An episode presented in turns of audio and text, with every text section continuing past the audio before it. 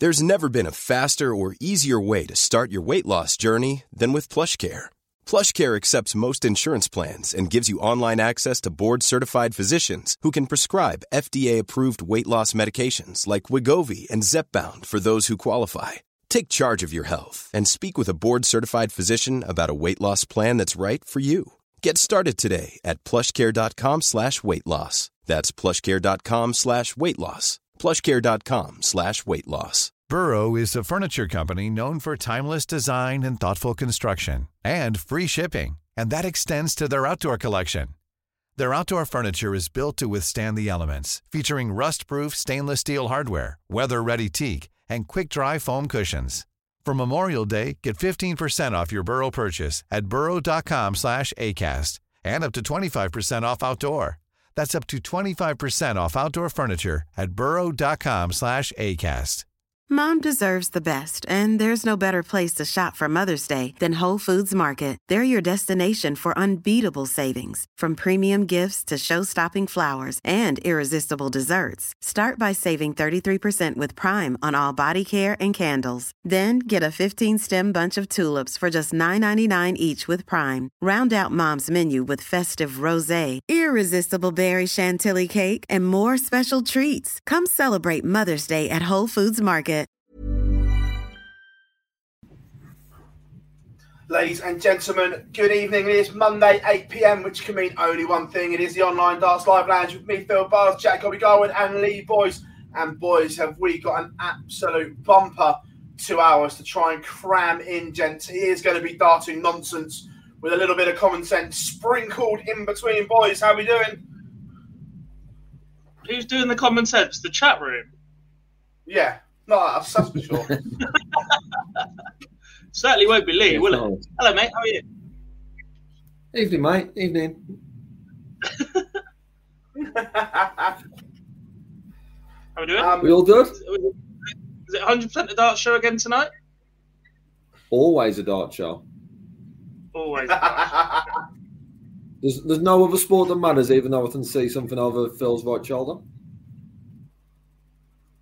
well, you know, just keeping a, just keeping a casual eye um, to see how bad we can be this evening. Um, but first of all, before we jump into today's show, I want to thank each and every one of you. Last week, we had our best ever live lounge in terms of live numbers. So, everyone, thank you very, very much um, for joining us. And let's see if we can smash that number again. We've just shared some links on social media. So, make sure you share it for us. Come and say hello. Um, drop us a like and subscribe to the channel. Um, boys, the the Premier League seems a long, long way ago. Thursday night seems an eternity ago. Yeah, I forgot we were starting.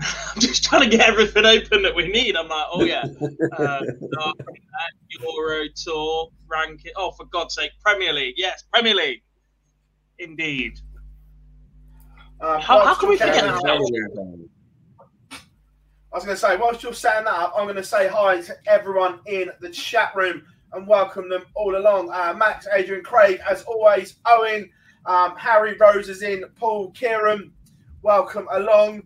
Um, Mark, uh, Mr. DP180, hope you are good. Malachi James is in, loads of talking points in there, and we will come to them. Don't worry about that. There is plenty going on. Harry, how are we doing? Yeah, there's loads and loads to get through. The PDC dropping news today as well, which of course was always interesting. Um, a very interesting poster, which no doubt we will talk about um, in the coming couple of hours.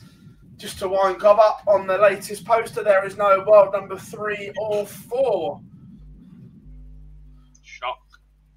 To be fair, it was probably made before this weekend, so you know your boy was No, still in that It- echelon. it- They've it- made it it this morning. That's in poor taste. um, but we are going to jump straight in and we're going to start with the Premier League. We went to the Castle Shed in Exeter to start us all off, and that's how it looked before a dart was thrown. Um, it, it looked a good night on paper, boys. Before we, we dive in, when you when you looked at the way that it was set up, it looked good. Yeah, It's difficult think- for a week not to look good, isn't it? I think uh, I think it was it at was some probably point.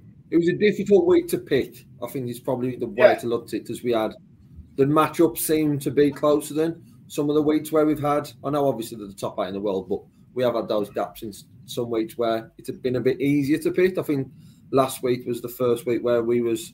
I don't know if we had a game where we all agreed on one, which is unlike us. We normally jinx someone between the three of us, but not last week. Yeah, it was a bit split. but like at, at, at some point, MVG, Price, Wright, and Clayton are all going to be in the top or bottom half. I don't think they are. That's what I'm looking for now. Surely that Yeah. has to happen. No, because they just Uh, be selective with which. If uh, if there's a Price versus MVG, then whoever Wright plays is in the opposite half of the draw. I genuinely don't think it happens. don't think it happens once. They should all be, but I Yeah, I, genuinely don't thought think it did. To be fair, You've got the only chance yeah, you get the only is night eight and sixteen. yeah. If the rankings dictate that,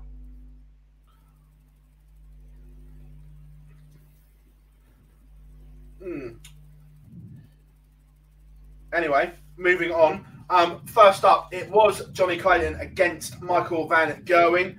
Um, and we all said that if MVG came through this one, he had a huge, huge opportunity. And boys, he blitzed the ferret gob. he did not the not the strongest performance we've seen from Johnny, but superb from Michael. Um, it's difficult not to say it now, but it's also going to be difficult to not say it throughout the rest of the night. I don't really think Michael was pushed at any point during the evening. It started with Johnny Clayton. Johnny was there. He, he almost just existed in this game. You never really thought that Johnny put any pressure on Michael. Don't get wrong. Part of that was Michael's brilliance, but I never really felt like that moment where he just excelled and, and was unreachable. You always felt like he, the opponent was waiting to step up and just didn't. Yeah. Um, James, we'll come on to the TV bits when we talk about the UK Open because, again, being there, um, hearing arguments, shall we say, was was interesting about TV stages. So we'll come on to that, mate. We won't ne- neglect it now. We'll touch on it when we come to the UK Open. Yeah. So Michael Van Gerwen getting the job done, and then this one was full of drama. Boise, Bully Boy and Joe Cullen went all the way, but when it mattered, Bully Boy produced a blistering deciding leg. Yeah, that's all it was down to. You could sort of put the first 10 legs to one side and just look on that 11th one, and that's what it was all about. Michael Smith um, found a way to play in the last leg, which he was hoping to have kept with him throughout the weekend. But on Thursday night, he found that way. Then Joe Cullen, and, and he was. He was outstanding 11th leg and got the job done.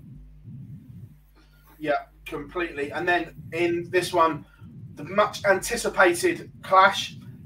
It was a bit of a damp squid, if I'm being honest. It didn't live up to the billing we gave it. Peter Wright demolished Gerwyn Price 6 2 goal, but it wasn't really close, was it? I don't think it was at all. Peter Wright got out at the start again. I don't think uh, Win Price did. Simple. Yeah. Easy as. And then in the last one, James Wade, 6 4 winner over Gary Anderson. And look, this is the story of James Wade right now. Played well in this one. 97 average was more than comfortable. Boise will come on to the, the dip in the in the semi final shortly. But in this one, Wade looked good and deserved the win. Yeah, when was talking about this Premier League being the difficult one to pick, if I, memory serves me right, this was the only one where we all agreed, and I think because of how James Wade's been playing at the moment, and we sort of seen that um, in this first quarter final. Yes, there's those inconsistent performances as you've mentioned, and we'll come on to the semi final. But in this one, you sort of seemed in control throughout, and it was what we expected. We all saw Wade getting the better of him, and that's because of Wade's current performances and Anderson's not being at the standard I think we'd expect by now in the Premier League. yeah, look, there's there's question marks about Gary at the moment. Um, we'll, we'll no doubt touch on There's that. more than a question marks. I'm, a, I'm genuinely quite worried about Gary. Look, when he turns up to a match play or a world championship and can coast through it and do what he does, look, he's still got ridiculous levels of, of natural ability. But in this Premier League campaign so far, yes, it's only four nights in, etc. Just feels like he's existing. Doesn't feel like he's competing. He's up there. He'll make the games look close. He'll be all right.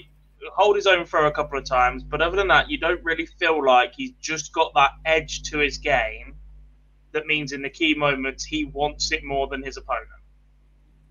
I think I'm- as I'm well worried on that. Yeah, I'm worried, and I also think that the next three Premier League nights for Gary Anderson are key. He's got Michael Smith, Johnny Clayton, Joe Cullen, who his next three opponents, which are two of the three that are towards that bottom with him. I think they are coming up against Michael Smith this Thursday, knowing what Smith's just done through on Sunday. Anderson's got to push on there, and then the same will be asked when he comes up against Joe Cullen. So a big three weeks for Darren Anderson, we to Peter away in this Premier League. Look, we'll, we'll come on to the World Series announcement in a minute, but two years ago, it would be unthinkable that Gary Anderson doesn't play in every World Series event.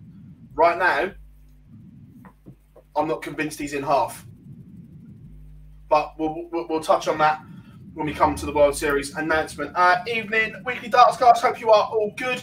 Um, so moving on to the semi-finals, and it was um, MVG against Michael Smith. And this was just a damn good game of darts. Let's have this one right. Both of them big, big averages, and it was edged by um, MVG. Yeah, I mean, Michael Van Gerwen was pushed all night, and still it was a 6 2 scoreline, 104 average. This is the, the levels, the games that we've seen Michael produce.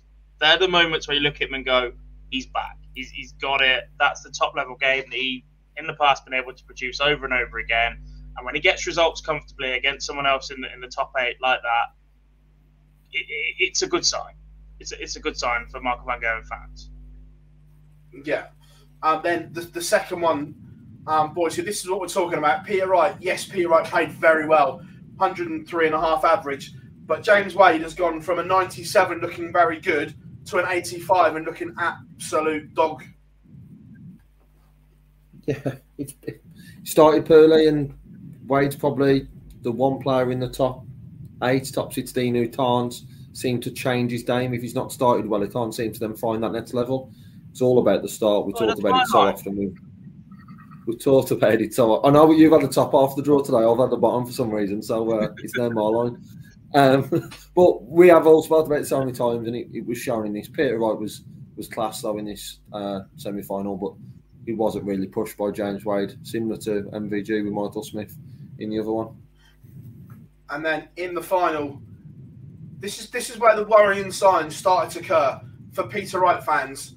Although it's been a semi-good weekend for him, MVG's battered him. That's not the issue. There was clearly signs that Wright wasn't right, and obviously we found out subsequently that yes, there are a few fitness problems returning. Um, it's it's a persistent injury with the gallstones that he's had got, but you could just sense and just see his demeanour on stage that he wasn't right. Yeah, uh, but then there were times this the days afterwards where it looked like it hadn't affected him. There were moments on and off. Do you know what I mean? So if it's manageable and he can keep playing through it, Peter Wright's always going to have these dips. He's always had these dips throughout his career anyway. Even when he's when he won the world championship for the first time, he was there for the taking once, maybe even twice throughout that campaign, etc.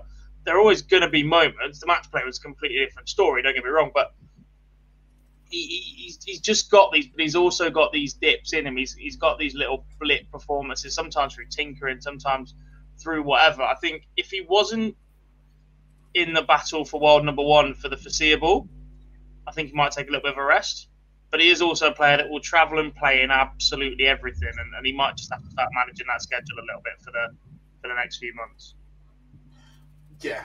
So MVG picked up his first Premier League win title, whatever you want to call it. They they're calling them nightly titles. So he's won a TV title. Everyone, no, I'm joking before everyone jumps on. Um, but he, You better be. That is not a TV title. hey, every game Is it- matters. is it- That's am I- the is slogan, it- boys, remember? Is it a major TV title as well? Does that might change the poll as well if Michael Smith's the number one? um, you boys, you carry on. Look, to, to drop only three legs through a night is is world class. And look, there are there are signs that he's not hundred percent the, the the Voldemort back yet, but there, there, there, are signs that he's gathering momentum. That's that's how I'm going to put it at the moment. Um, and after the four nights, this is how the table looks, and it's all a little bit congested. Um, look, the bottom three are slightly adrift, but with the amount of points available for a, for a winning one night, this table can soon be spun on its head. But Peter Wright does lead the way. Everyone forgets there is an actual table in this Premier League, don't they, boys? Yeah, it is. Uh, it is for Don, and it's just as you said. It's a semi-good weekend from Peter Wright. He didn't actually win every anything, but he's become top of everything. so yeah, come away with not picking up the nightly win. Come away with not picking up the UK Open, but now he's number one in both. So uh, a, a, good weekend for him. But I'm just as we spoke about Derry Anderson and uh, and Michael Smith. Yes, winning a night and get those five points and jump you straight into it but you've then got to back it up as well with a few others. And I feel like they are just being put adrift, those three. So next next week and the week after are, are key, or we might start seeing that gap. Yeah, and then from here, the mad dash to Exeter had begun. The players that played in the final wanted to, to get a move on. It's a, it's a fiddly little drive from Exeter to Minehead. So the, the dash then started, and all eyes turned towards the first ranking TV title of the year, the Cazoo UK Open, the FA Cup of Darts on that Friday afternoon, especially. It is the most manic day in darts, and it didn't disappoint. So, we physically cannot go through every game. However, we will pick selected ones that caught our caught our eyes from the first couple of rounds. There, there, there are all the round one ties, so you can have um, have a look at them. But jumping off, I know we spoke about selected ones. This boy started the weekend. We spoke about him being involved in one of the ties of the round. He ended up having the weekend of his career today. But Sebastian Białecki being Matt Campbell 6 1, boys, was a real statement of intent. Forget the averages, just beating Matt Campbell by that scoreline set him up for the weekend. Yeah, big big surprise to see Matt Campbell play like that. Very very disappointing from from our side who have. Not even from us, I think, from a lot of people who have, have seen a lot of Matt Campbell for the last couple of years since that breakthrough in that in that World Cup team, and expect a little bit more from him. But that being said, it was handled pretty well by Sebastian. He, he got up there, he did his job. He would have been anxious going into this event because obviously it's the only PDC mate, uh, senior event that he's, he's played in before, has got a little bit of history there. So to go and back it up the way he did throughout the weekend was, was superb. But yeah, look, there wasn't a lot coming back at him, but you still have to get up there and do the job, especially early on that Friday. Quality job from him. Yeah, oh, sen- sensational. Um, there's a couple of surprising results as, as well floating around, boys. Seeing that we all know Ryan Harrington's got pedigree. We haven't seen it for a while, but to smash up Rusty Jake was a little bit of a surprise, I think.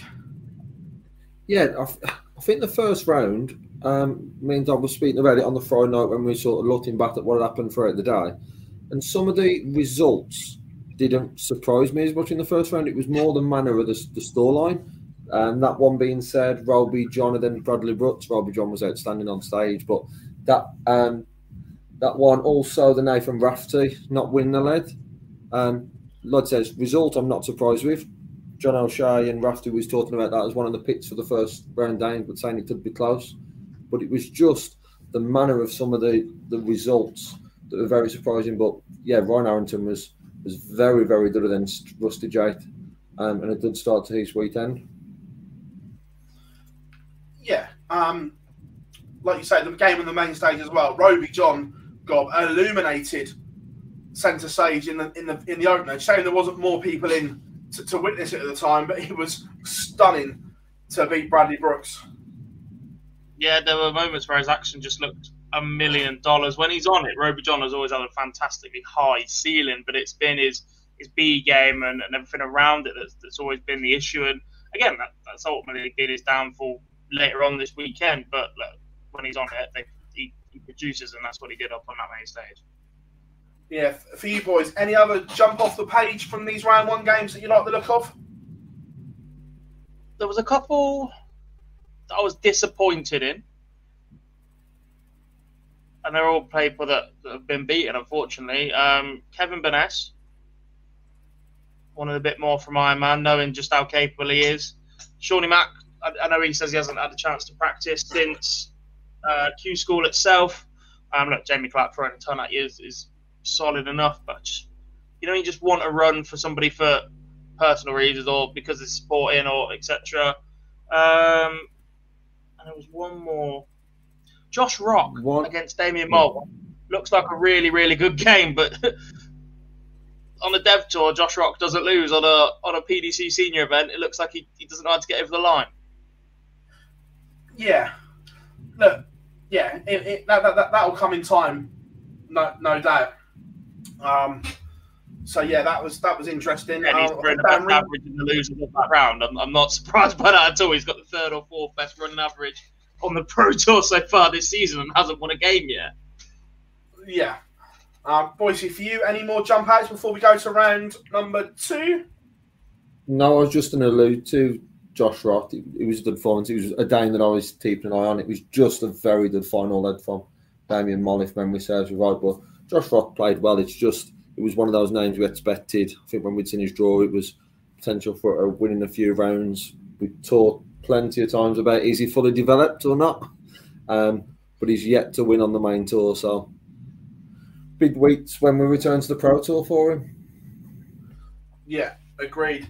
So from there, we went to round number two, um, and again, just the first one off the off the page. Keane Barry started with a difficult looking tie. David Evans played better than what that scoreline suggested. There was a killer moment that he bust 80 twice for I think it was for three all, and Keane Barry didn't look back from from there. But without a spoiler alert here, Gob, Keane Barry came of age this weekend and became the player we all thought he was destined to become.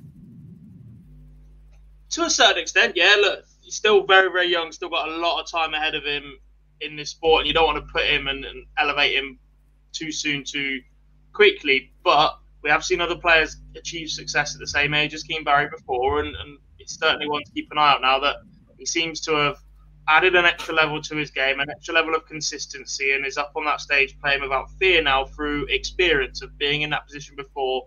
He knows how to handle being up on a big stage. And every time he, he had to deliver this weekend, he did, basically. Yeah, completely. Um, I'm going to hand over to you, Boise, because I, I always pick them. Which ones jumped off for you? There, there, there's one that was a very good game, and I, I watched it up on the outer boards. But for you, which ones jumped off? Yeah, there's probably two of the round two games that stand out. One I think you're alluding to, which was the performance of Jelle Klaasen against Cameron Menzies, yeah. three ton plus Chet Edstrom. Uh, Jelle, it was just, it was unreal. Um, but I'm sure you'll come on to that one. The one for me was the comeback from Danny Baggish. Saw it on streaming board too, uh, I believe. And at that point, the emotion from Danny Baggish, um, for me, because he'd, he'd put so much into that game, and then be, the board was ready for him already. So he literally had a 10 minute turnaround to be back. And so of that comeback, 5 2 behind against John Michael, and that performance was the battling stills we've seen, the battling uh, stills we've seen of Danny Baggish before unfortunately was too much he'd put into this game that they're not on affecting third round, but it was a very, very good uh, display from 5 2 down from Baggish. But the Lord says that the game of the round for me was uh, Jelle Klaasen. Menzies. For you, Gob? Good question.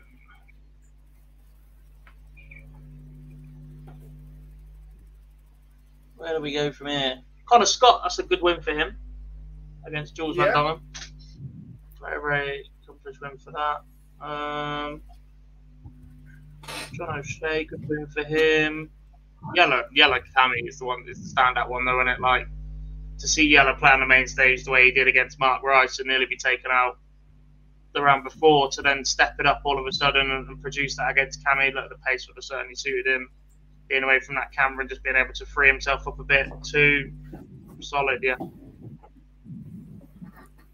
No, I I agree. There was um Danny Jansen as well beating Scott Mitchell. That was a very tidy game, and it was um it was quite loud as well up on boards three to eight when that was going on. When the mullet to be feared beat the Farmy Army. Some haircut, that isn't it? It is some haircut.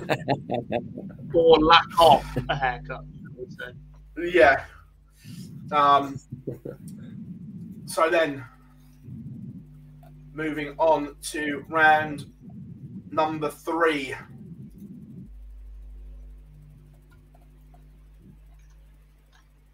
Why won't this work? Is it that one? I pressed the wrong one. Hmm. Why is the software having a meltdown? Boys, you talk around round number three. Will I um will I sort this out? Oh, that might do it.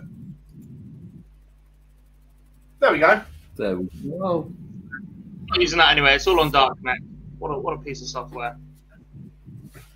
Um, Um, yeah, ra- round Fine. three. The, the, and then initially the standout is AD Lewis. That performance he put on stage was just unbelievable. I think he was only 0.01 from Rowby-John, beating him in the average for the first session. Uh, it was just Yeah. sensational from Robin spoke through, had a decent day.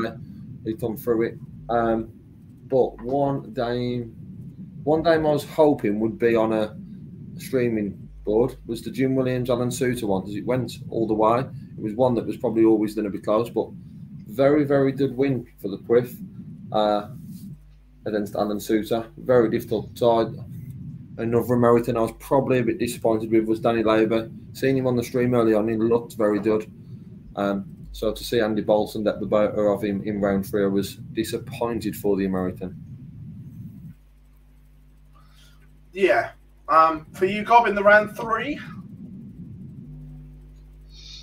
Uh, it's more the sign of players that are in a bit of trouble. Steve Beaton going down with an 85 average. Uh, John Henderson not looking great, 83 average to lose to Darius Labanauskas.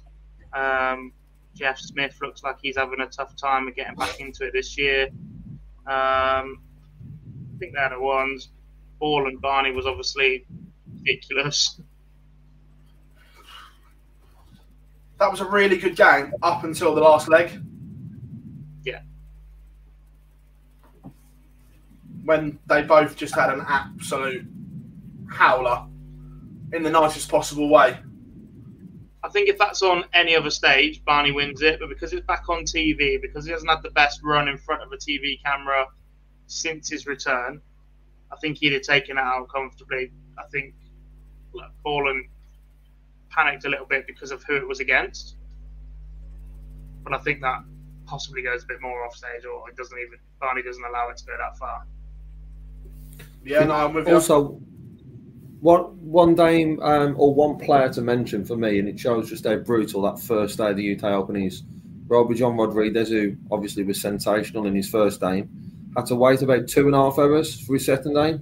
Come through that one, but then was back on stage within ten minutes, and then you could see then that that drop, obviously losing to Ryan Meikle, isn't a shot. However, the manner of how he's lost, not down the lead, only a seventy nine average, just shows how uh, difficult it is to get through that first session alone in the UK Open if you are in round one. When you said he Yeah, had to no, I wait about two and a half hours then for Ryan to get his darts out of the board. Yeah, that was throughout that game. Yeah. Um, yeah, it, it, was- it, it was interesting. Um, shall we say that William O'Connor beating Connor Scott as well? That was a tight, tight game.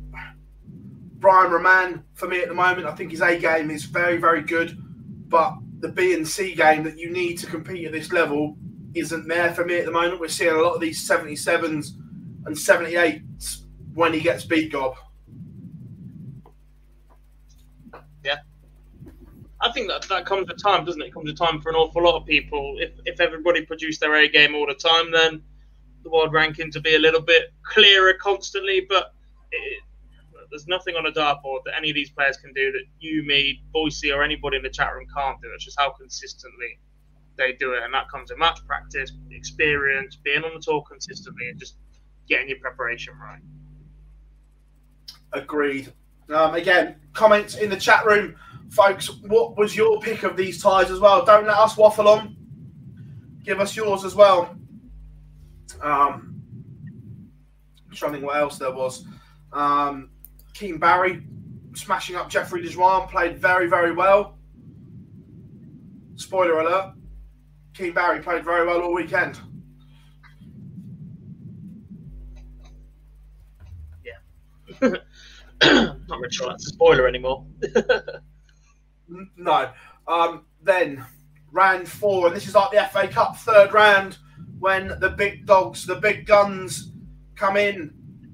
I think James Wade calling the big players. I've got a clip to play you later on of that as well, um, which we'll, we'll, we'll talk about other other things that were splitting a lot of people at the same time as well over the weekend. But the big boys came in in round number four. Um, which ones jumped off for you as the format went up? Which ones jumped out? Rydz Aspinall was an absolutely brutal draw. It was an even more of a brutal watch. It, wasn't the best that either of those two are ever going to produce, unfortunately. Uh, very, very scrappy game from, from both players. Callan getting over the line in that one.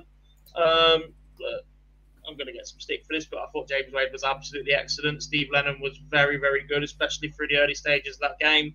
Wade managed to keep him at arm's length with some really, really good doubling uh, and some solid scoring. Obviously, that, that's pretty much how darts works.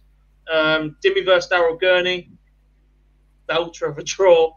Um, two players that have been tipped either way for an outside run, I think, in the last couple of weeks because they haven't not been in the Premier League and, and not seen an awful lot of them since back end of last year, etc. Um, the big ones that went up on stage, Dobey unlucky, Ratajski, think we always knew the result was going to go that way at the minute. Gary again just existed, didn't really put Michael under pressure when he needed to in the key moments. 94 average from Michael Van Gerwen, and he's there for the taking, especially after the night before. Yeah. Oh, completely. I'll leave. I'll leave Lisa.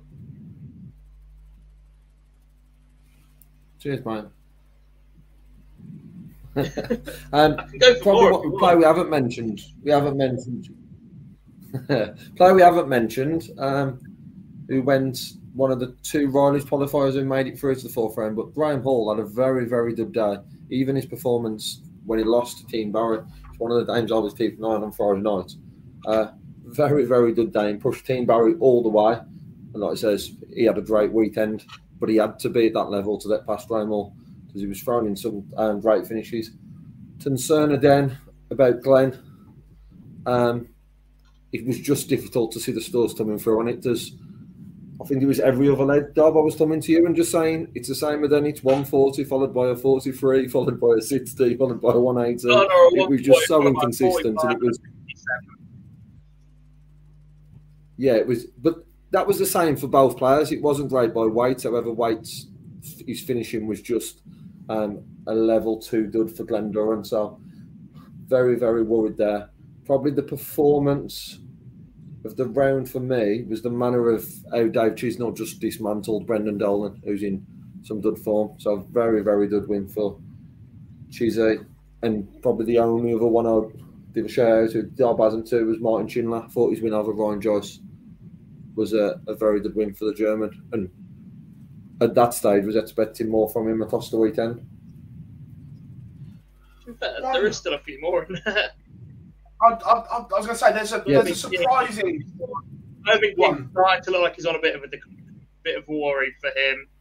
Adi Lewis, after such a good performance previously, you get to a key moment deep in a, on a TV stage, struggles. Um, Rob Cross against Gabriel Clemens, we keep bringing it up about if you're going to draw attention to yourself not being in the Premier League, it heaps pressure on your results, and that's a result of somebody whose shoulders are very, very heavy right now. They're wrong. Yeah. Clemens was, was very, very good at times. The average dropped a lot towards the back end, but that's a worrying performance. A 92 average is a, is a scrappy game that you expect Cross to come through as a player who's won multiple TV major titles, which I can see debating in the chat room at the minute, not playing his A game. The UK Open is an event that normally suits Rob Cross. Um, also, an interesting point that Gabriel Clemens is the first man to ever beat Rob Cross in the UK Open and not go on to lift the title. Yeah, an interesting one. I'll tell you what, Vincent van der Voort was very, very good against Jermaine Wattimena. Very good indeed. Yes. Takes a while to find. Um, yes.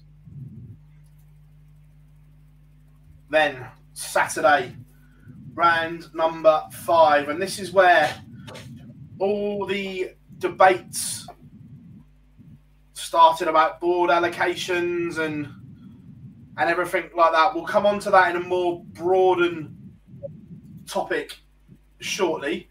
Um, but there was some intriguing names, shall we say, boys?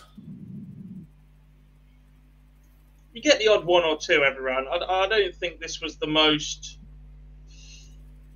exciting round of the tournament. Damon's victory over Marco Van Gerwen was good. It was a very, very good performance. But in terms of shocks, in terms of matchups for the players, I don't think there are many in there that you've been tipping to go the other way. Um. Yeah.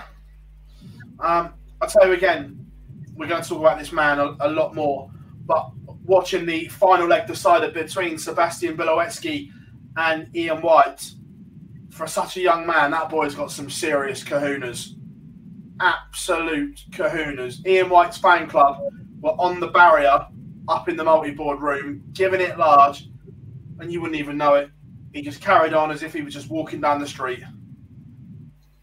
And as that game progressed and went on, Lee, I think we were watching at the same time. We had that worry that Ian White's got the experience. He's been there before, and in that key moment over a distance like this, Białecki will just have that leg where he, he has a 45 or he has a 43 or something that just lets him down in the moment he needs it.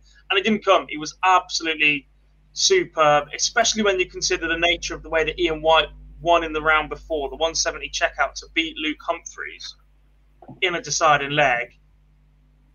Ian White, look, he gets a lot of criticism for his for his major record and his TV record, etc. But Minehead is a venue that actually he seems to do better at than most. I know you get two two chances every year, but he had that quarterfinal, semi-final of the year in the Players, I think it was, and everyone was like, right, is this the moment where Ian White breaks through? And his results haven't been terrible there since. But yeah, superb from from Białecki. On another note, Spurs running absolute riot. Shame. Dart show, Phil. Dart show. You know the Um, rules. Again, someone else that is catching the eye at this point, big bad Boris Krčmar. And if Boris says it's Wednesday, it's Wednesday. Oh my God, the size of that man, it's unreal. He can say whatever he wants and he's right. But producing some, some stellar performances to knock out Chizzy early as well. Yeah, very good, especially how well Chizzy played uh, on the Friday night. It was a that's probably one of, as Dob said, there's not many sort of surprises in this round, but that's probably one of them, um, because of what Chizzy did on the Friday night. So I was very, very surprised that once then Team Barry was was um, Doug's come through He's Dane. Um, one then is like I know we're going to talk more about him, obviously, in Danny Noppert, but I thought Devon played well the weekend. Lot a lot of question marks around Devon, um, how he's been playing at the moment, but his performances the weekend was better. There was um, I know Dob was watching on stream. He's he's back, um, and he, he got himself back into the Danes as he was miles behind. So good signs for Devon, but Danny Noppert showed his class at the end. Yeah. Um, and then from here, this is now we're talking the business end. It's the last 16 of the FA Cup of Darts, and this is where it gets kind of serious, boys, and we start thinking, right, here we go. And it was raining nine darters at this point. Um, Jose Justicia had one earlier on in the tournament up in the multi-board room. Did it? But also, what's that? Did it? I didn't see that one on our coverage. I had us song while I was working because I had to work on Friday, but I didn't hear that we there'd been a nine data league. All right. I just told you on the Friday night, but then about an hour later, I mentioned it, and then you went, "Oh, it's the bean one?" And then you had to look yourself. So you forgot Um, after I told you, but that's fine. That's we all make mistakes. Before we touch on the games, this was the round where question marks and things were being questioned in relation to game selection on what boards you were put on, gents. I think it's fair to say that it was fairly opinionated at this point. Um, Yes, Um, and I think those that Damon questions are, are right.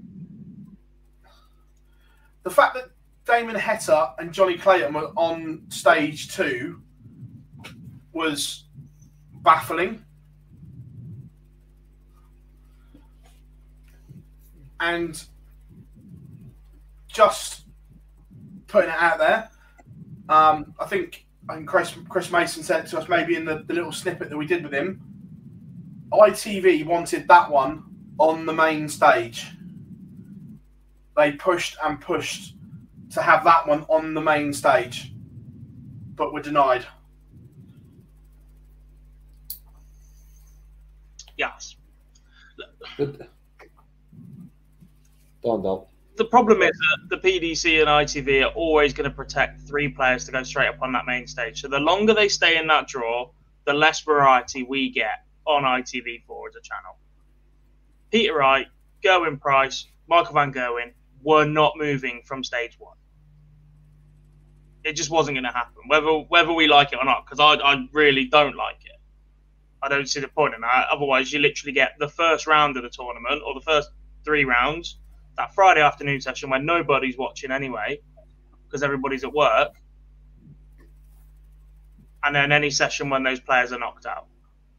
I've just spent the night before watching those players play. I spend every week watching those players play. Mix it up a bit. You, you get stories from players that aren't the big four. And uh, do you know what? Do you know who I blame? I blame Gary Anderson entirely. Don't get me wrong. Michael Van Gerwen could be a stroppy so and so if he doesn't get his own way.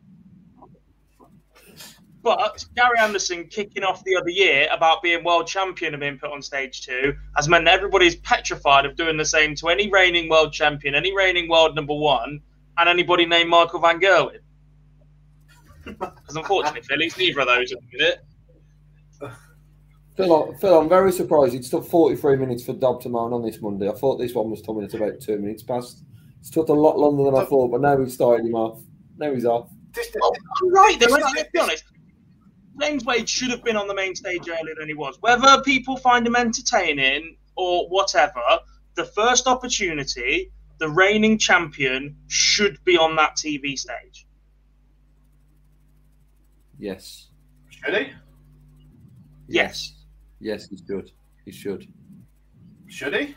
You win that event, you win that event, the first opportunity might be your last opportunity. You should get to play in front of that crowd as big as it could possibly be up on that main stage once more. You've earned that by winning the tournament the previous year.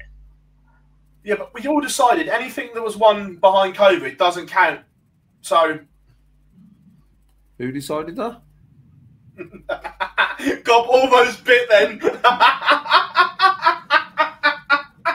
That means Gerwyn Price is not a world champion.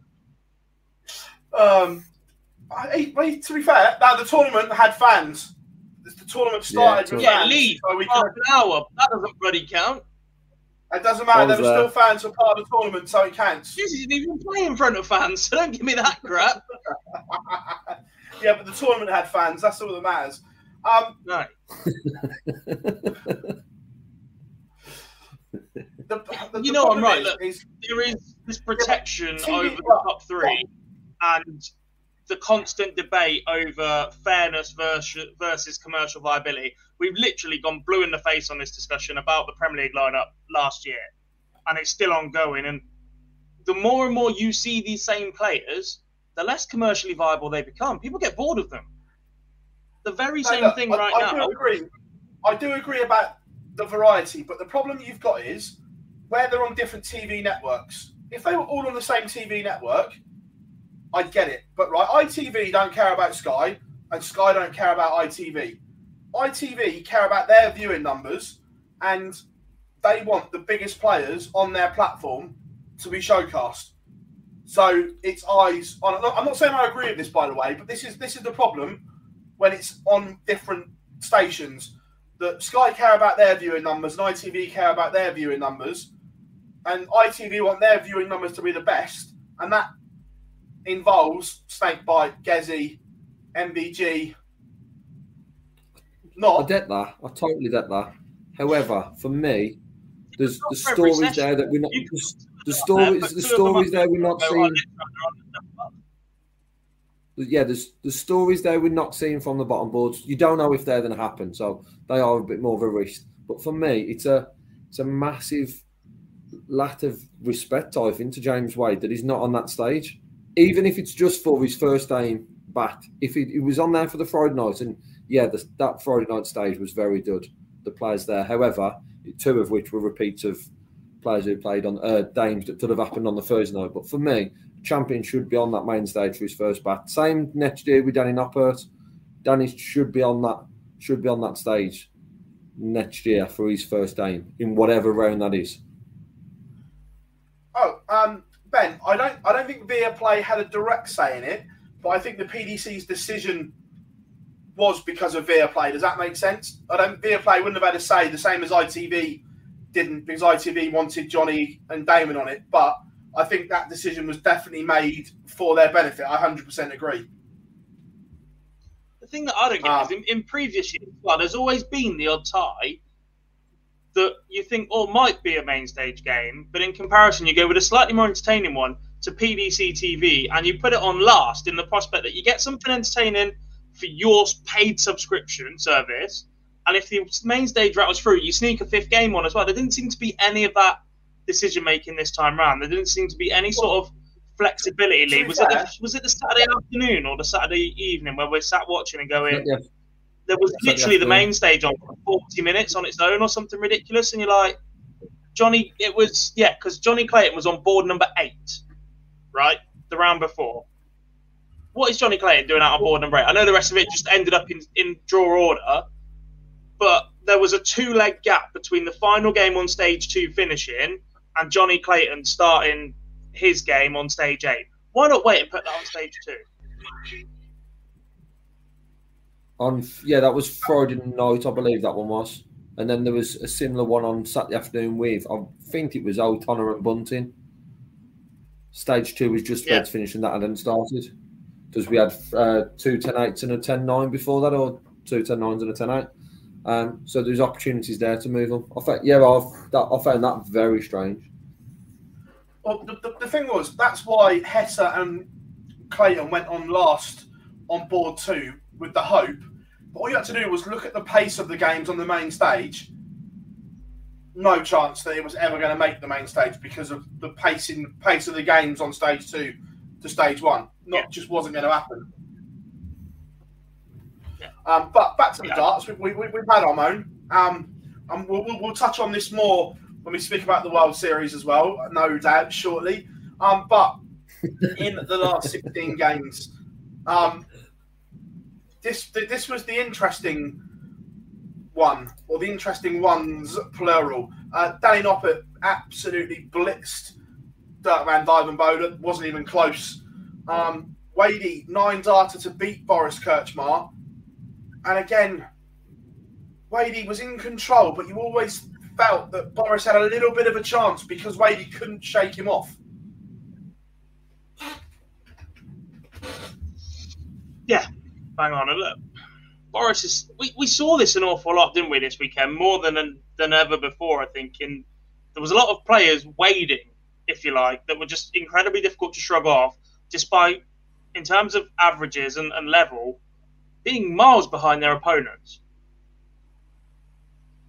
We saw Yeah. Devon and Yellow play similar. Obviously, the final spoiler alert that was very, very similar. We saw it a number of times this weekend where you're just clinging on, you just pinch the odd leg, you have a steady hold on your own throw, nowhere near on your opponent's throw, and, and make yourself difficult to, to shrug off. And this was one of those. Look, Wadey was solid and he gets over the line. In the end, there was a moment where you thought, oh, God, here we go again. James Wade's at nine, so he's definitely going on to lose the match because that's what tends to happen. But yeah, good result for him, good performance for him, set it up nicely for him. Um, just doesn't get the job done afterwards. Right, we've got a quick. It's only eight seconds.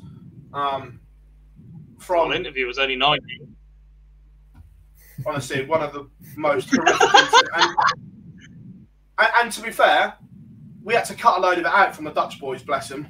Um, but this was the um one of the highlights of the weekend. Obviously, with the previous games, I, I guess I wasn't eligible to be on that main stage, so you know I'm happy to be back here. So yeah, with the big big players.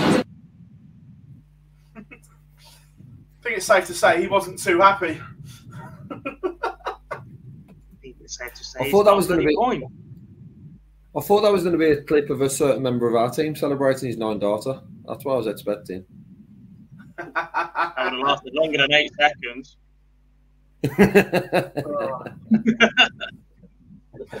Um, so yeah, and then William O'Connor stuns Peter Wright, the world champion, departs. Played okay, but O'Connor just did, as Michael Van Gerwen would say, the right thing at the right moments.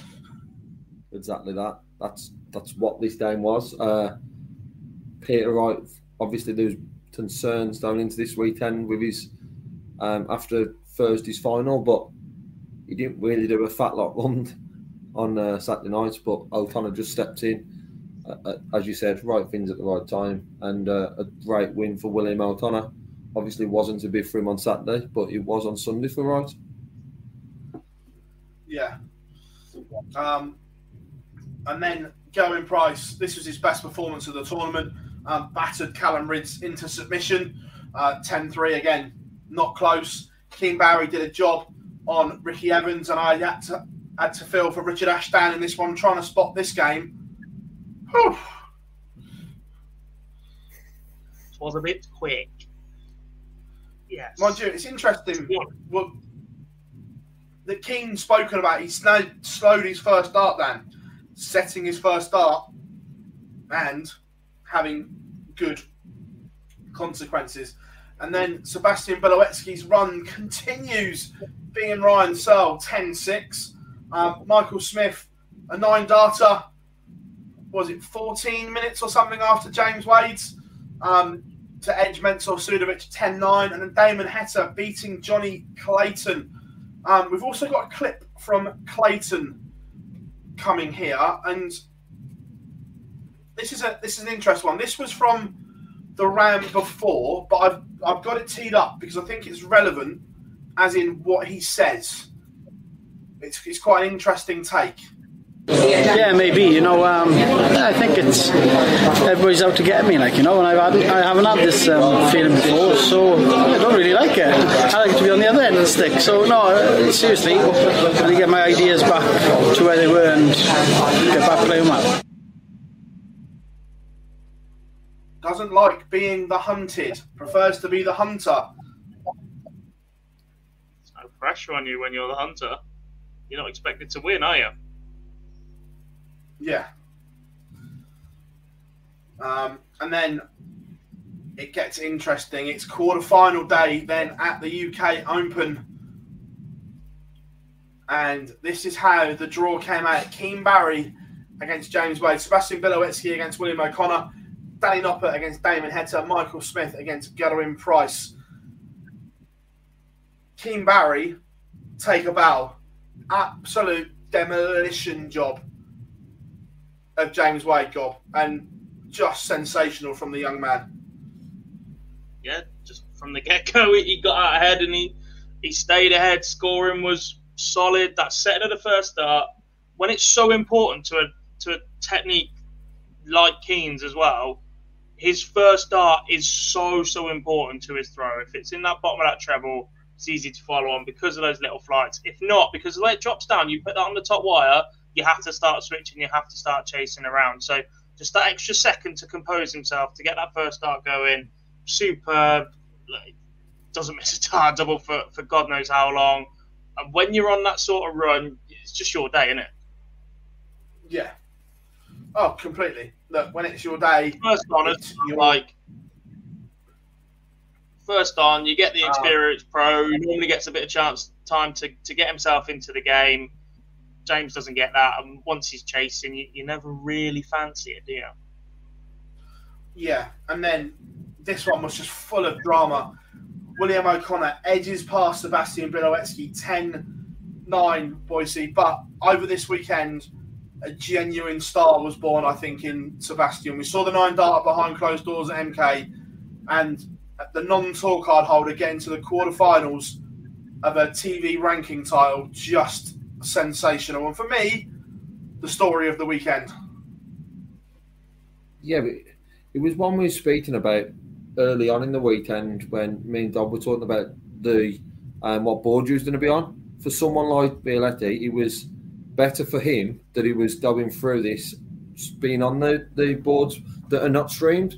Um, and a great story, some great performances across the weekend. Unfortunately, wasn't enough to that the line against William O'Connor, but to see him dead on our screens, putting a very good performance.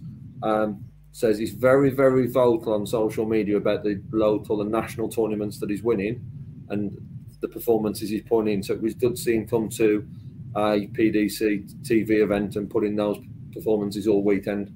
It's a very, very good win. Hopefully, see a lot more of them this year. Um, Issy, I don't know what price Noppy was, but it would have been big. Um, also, Raymond says get him on the live league. Don't you worry. You all know it's coming. Um, John O'Shea is there as well.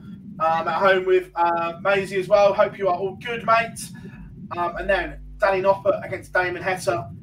Did did the Heat just run out of steam, Gobby? Putting the career highlight day for him the day before, and the the massive high just couldn't get going. Couldn't couldn't replicate that performance. Yeah, no, it's, the first time really you come up against somebody that's just that little bit more methodical than him. Not massively, but I also don't think that helps. When you've got Michael Van Gerwen and Johnny Clayton rattling off visits against you, you can control the match. Danny Noppert can take that control away from you just as much as you can take that away from other players. And I don't think that helped him at all. I think if somebody's rattling off legs in front of him, he, he's, he's genuinely a, better player than if it's a, a tight, scrappy little methodical affair. I'm not, I'm not going to call players slow. I'm going to call them methodical. Yeah, and then this was one of the most talked about games and everything that went with it. Michael Smith beating the Iceman Gerwyn Price, and there was consequences which will come on after to that as well. Um, but I've got to say, we didn't have the sound on in the media room for this one. But by all accounts, was it as bad as what everyone was saying? The the whistling. Yeah, it wasn't. It wasn't great, and probably to venue where I wouldn't expect it for Price. We spoke a lot during the weekend about how much support Gerwyn Price gets in Minehead, the amount of Welsh fans that are there. Um, it, it was bad. It's we talked about how that it is when crowds are back and how that they've been at certain venues, but it was very, very disappointing to see it then for Gerwyn Price and have the impact. It was good to see the message that was exchanged between the two players afterwards. Um, Smith has always been a great sportsman at the back of the stage, trying to get the, the crowd to behave better. But yeah, it wasn't great at all, unfortunately. And not the way you wanted to see Price depart. You wanted to see with, you know, someone beating him with creating doing something special. Yes, Smith played very, very well, but you didn't want him to go out that way. Well, I certainly didn't anyway. Fair enough. Uh, Jim McEwen is in the chat room. Um, congratulations. We're going to touch on the live league shortly, mate, and how you've not been picked for Scotland is beyond me. Um, their loss. Um, so that was the quarterfinals. Moving on, the final four in the UK Open. First of all, Keane Barry, the first part of this game, sensational. The last nine legs from Michael Smith, nothing short of world class. Nine legs on the spin, averaging 115, Boise. Unbelievable. Before we Yeah, touch on the just- game, can we touch on we did the draw for this semi final and shoot them? Because pairing up the two entertaining players, the two not so entertaining players, did not help at all. yeah, the, once the I was arguing with a couple of people. I was like, you know full well where this draw is headed. It's heading for a William O'Connor, Danny Noppert semi final, and it happened. Carry on. Really not happy this Monday, eh? anyway. Really not happy. Yeah, um, back to back to the darts. Yeah, Smith Smith was just unbelievable. Those was it seven leads, reeling off everything. No lead over fifteen, I think it was. It was just incredible. Keane Barry, like I say, started the game very well. Was then the question marks probably started at the start of the game saying surely Smith's not gonna um, mess it up here. We'll get back into the final, and he, he put in that that run at the end was similar to what Peter Wright done to him in the world final. Just smashed through seven eight lads where he was just unplayable, and there's not a lot that Keane Barry could do. It was just a great, probably one of the best performances this weekend from Bully Boy. Oh yeah, it was nothing short of sensational. Um, so the Bully Boy was into another final, but from there, Danny Noppert produced a comeback. I'm not going to say stunning comeback because it wasn't a particularly great game, but it was gritty. It was determined, and the freeze gob was into the final. It was indeed. I'll be honest. This is. I don't know why I'm complaining about how lack of entertaining these two are because I didn't actually see this game. the fact it took so long allowed me to get home from where I was to watch the final, so I appreciate that bit. Fair one.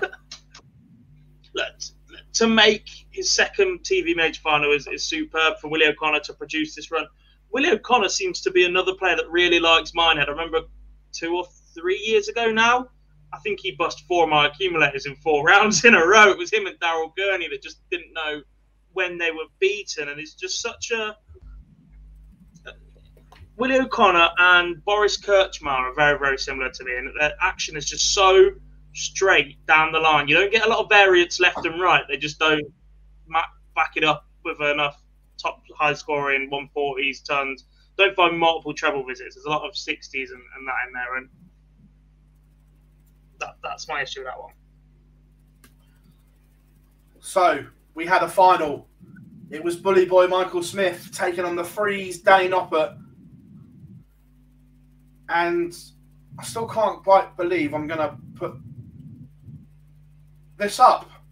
But huge congratulations to Danny Noppert winning a final leg shootout against Michael Smith. And it was one of those games where Michael Smith felt in control without playing well. I didn't see him losing. I, and I genuinely didn't. Even in that final leg, I just thought he'd do a 15 and and and, and win it, boys. Um, No, no, Yeah, no, look. no, no, no, no. You watched a different final to me. you- after that second break, when he, after that second break, when he couldn't put Noppy away, despite the gap in the averages, despite the fact that Michael Smith was was heavy, heavy favourite, Michael Smith lost his way. It was the first time he went into a final where he was significantly the favourite. Let's be honest, he run into God knows who before that, Michael Van Gerwen and whoever else in, in every final that he's, he's played in. And without being disrespectful, this is the first one that Mark Smith has truly been expected to win. Even before he threw a dart, Mark Smith is, is winning this title. Nothing else happens. They both just have to turn up and go through the motions. The longer the game went on without him being able to eke out a solid gap from Danny, and even from the moment that Danny first broke to lead Michael Smith, look at the pace the darts entered the board. It's difficult to, to talk a lot about his action because for the final, the production was crap. And it wasn't great over the weekend at times anyway. But for the final, they started moving away from the split camera an awful lot, and you didn't see it. But Michael Smith started to panic. He started to try and get rid of the darts quicker. He didn't want them in his hand, and that was nerves. That was panic. You look at the emotions drain out of him every time he's scoring a 45 or something, or he's dragging darts left, he's dragging them low. He panicked. That was considering. Look, I'd, it's difficult to say he lost the World Championship final. Peter Wright won the World Championship final. He produced that ridiculous run at the end. Mark Smith had none of that composure at all because he was under pressure in a final that he simply could not lose. This was the moment, and when it wasn't going his way, his entire action, his entire presence on the oche fell apart. I still didn't see him losing it. I genuinely didn't. And we was uh, in the press room, although it was close, we just didn't feel he was ever going to lose it. And, and again, that's just obviously watching it from where we were. Um, but Danny Noppert took his chance, and the, the last leg from Noppy was under pressure to find a 13 dart breaker throw in a final. That takes some stones.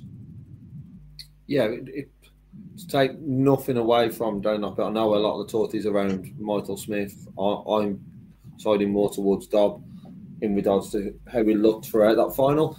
Um, but there was just times in the semi final and the final, his darts at tops were just incredible. And I mean, Dob had a debate throughout the weekend about top sitting, but Noppy in the semi final. Um, we, we didn't have an end of vote. However, there was one in the William O'Connor semi final. I think it was a 9 8, maybe. And he's, he's top sitting, then he stood back and just pinned it straight out. He's one in the final led to firing that 13 dart lead. Some finishing at that time one Danny Noppert was just top, top draw, and a lot of credit to someone who, you know, pulled out the Masters, has had stuff happen at home in regards to a new kid. So a lot of time away from the dartboard to then come and win what is what can be the most one of the most difficult PDC tournaments to win. It's just an incredible feat uh, for Danny Noppert and should open up a lot more doors for him, whatever them doors may be. I'm sure we'll touch upon some tournaments that you think they're invited to uh, in a bit, but it should open up more doors for him, and rightfully so, as he's done on and picked up the UK Open. Yeah, no, agreed. Um, yeah, look, the production wasn't great, and and people jump on Twitter and blame the spotter. It isn't the spotter's problem. It's the the director, whoever's directing the show, has control of where the cameras go. It's it's not the spotter. is, is the thing. It, look, so I, I don't, I don't know who cameras they've got preset to doubles because what you will see, and sometimes the reason why you miss the double going in sometimes, a little bit of insight into it, is because if they've got a camera set on the treble, they won't move that because it's it's solid. So that one will always be there. They'll have one that's always sat at the bottom. They'll have one that was sweeping through the doubles. But if they've got to get from one side of the board to the other side of the board, what they'll do is while that cameraman readjusts and tries to get over there as quickly and as accurately as possible, they'll cut away from the shot and then go back to the player so you don't see the camera swinging across because it, it, looks crap. Well, if they don't cut back quick enough or that cameraman doesn't manage to get over there quick enough, by the time they cut into the image, the dart's already in, especially for players like Michael Smith or Keane Barry or whoever play a million miles an hour. I'm not going to give it away, but that's why you need a setup like we have at the Live League because you don't need to swing cameras around. Same It's on the true, Euro? Tour. Like, Yeah, yeah, no, Yeah. look, if, if, if, if you use the correct setup, like they do on the Euro Tour and things like that, the magic is done for you. That's all. That's all I'm. All I'm saying.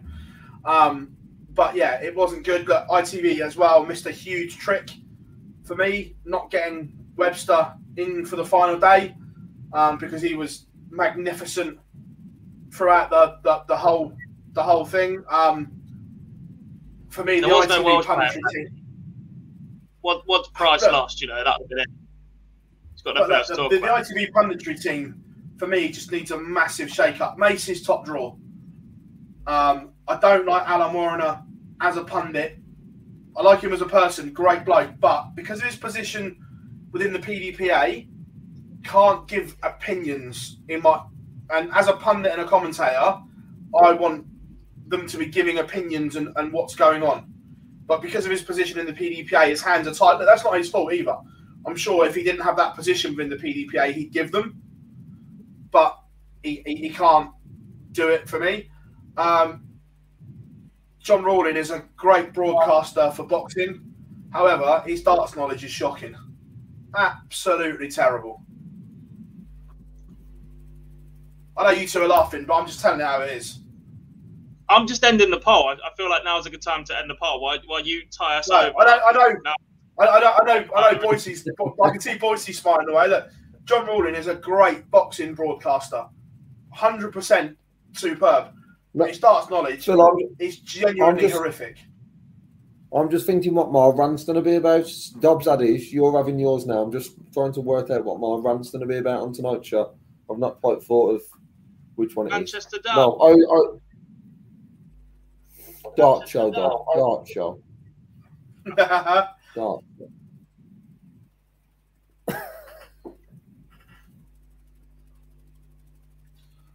Um, but yeah, I, I think they missed the trick by by not having Webby involved. Um, Sam, I disagree a little bit with that because when you watch Adam Smith behind the scenes, he's beavering away trying to get information. John Rawlings has been commentating on darts for probably 15 years.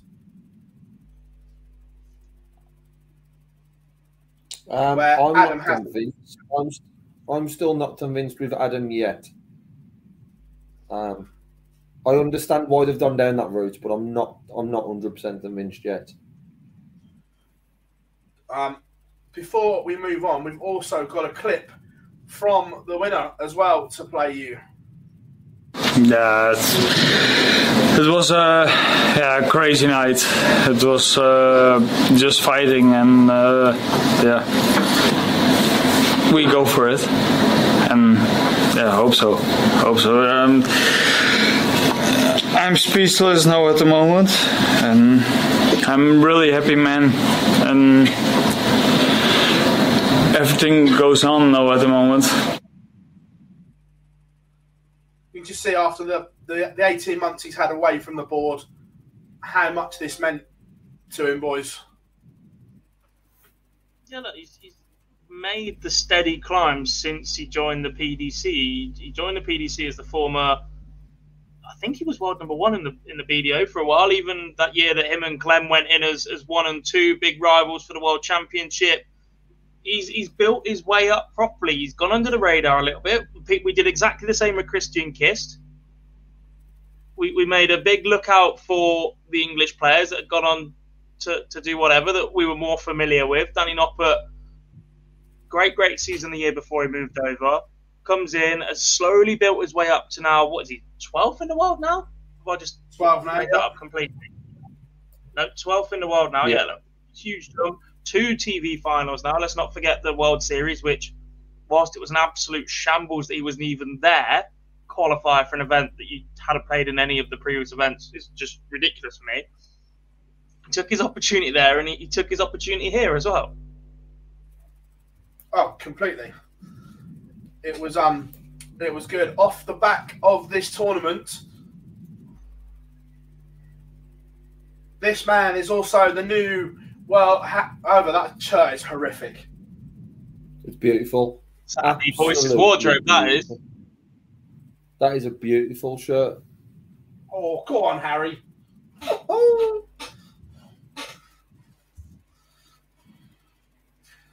Um, but no, huge congratulations to Peter Wright, the new world number one. It's going to be interesting now, boys, as well, because I think we could see him yo-yoing across the year. To be fair, until around the slam.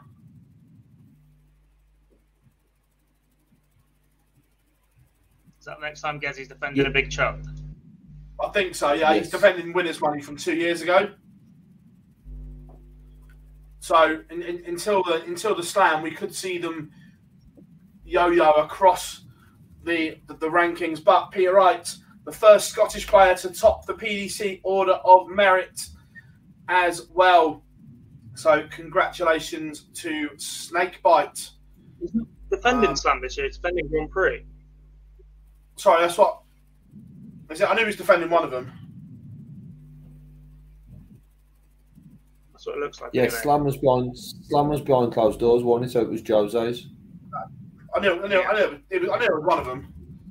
I knew he was defending a chunk. Until then, though, 10k at the match play and a few pro tours, nothing at ET2. No. Um.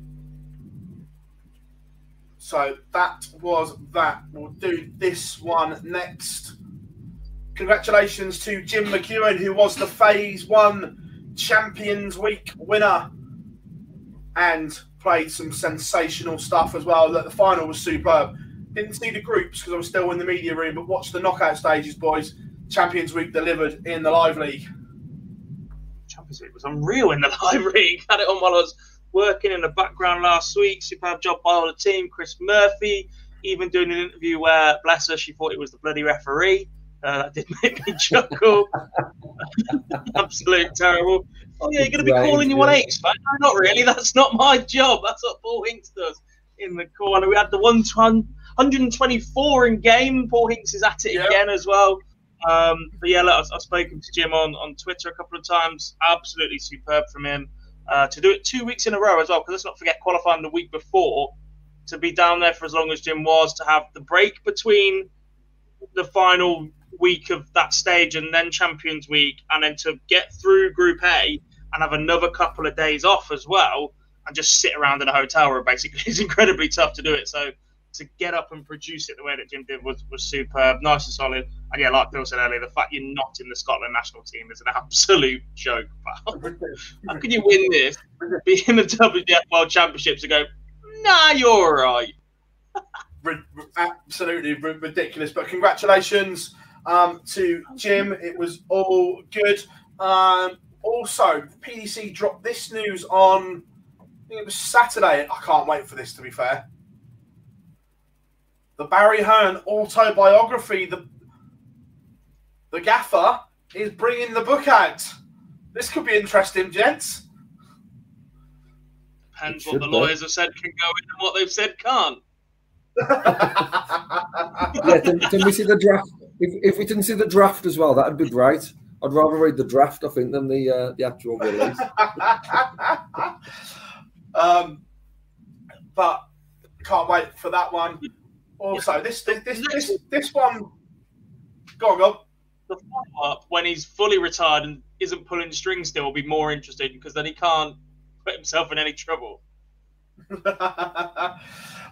the, the, this next one's great news, and it's also going to open up debate. PCA dropped this only around half five tonight. We have a complete World Series, boys. It's there. Great it's picture. complete for the first time in two years. This is exciting. I've never been Yeah, to two TBC. Is it any good? Uh, right. Let's let, uh, let's that's fair. There's a fair chance it's going to be in Germany. Said it's more than fair chance, but yeah, it's just not written down yet. You, you- you've only got to look at that. So that week you've got Copenhagen, June 10th and 11th. Then you've got Berlin for the Premier League on the 13th. 14th and 15th you've got Pro Tour in Niedernhausen, is it?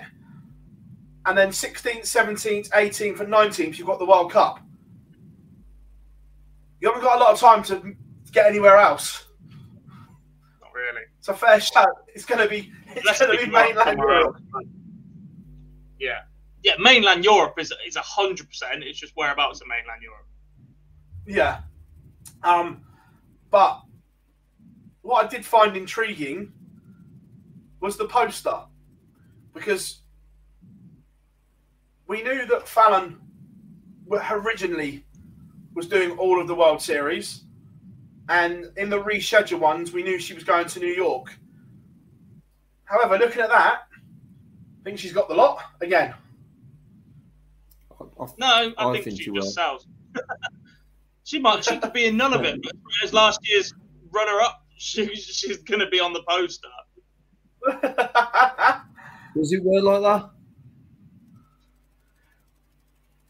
I didn't, I didn't, see, I didn't see. I didn't see uh, Jose on this year's Premier League posters. Saw him in the trailer Friday, didn't you? Just saying, just saying. He might have been on the ad, but You he was on the see him in the poster. trailer because you brought it up. Not on the poster. He was in the trailer, but not on the poster. We all know the poster's the important thing, Dob.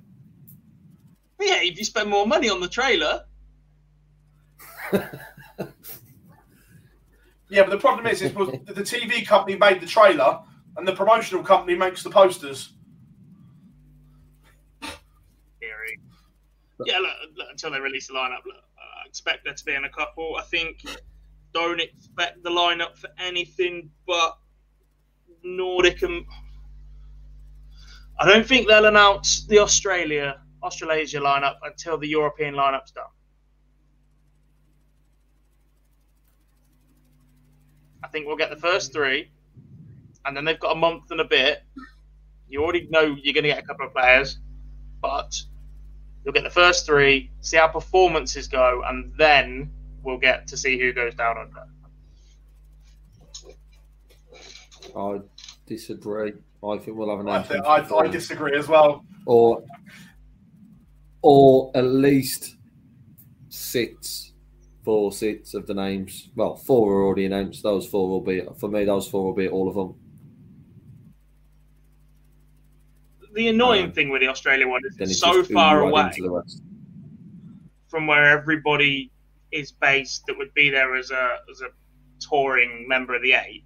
You can't really take ten or twelve and just go right. You can have one each because the cost and No, everything you- to get the extra players there is the same. And the issue with that is it's brilliant for the fans in Australia and New Zealand, but for us watching it three times within fifteen days, it's not great. It's a bit Premier League but all over again.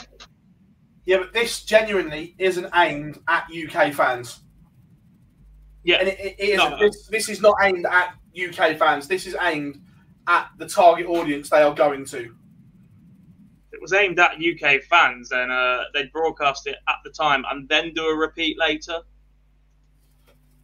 Yeah. We don't even get that. No, that this is 100% for the, the target audience of where they are.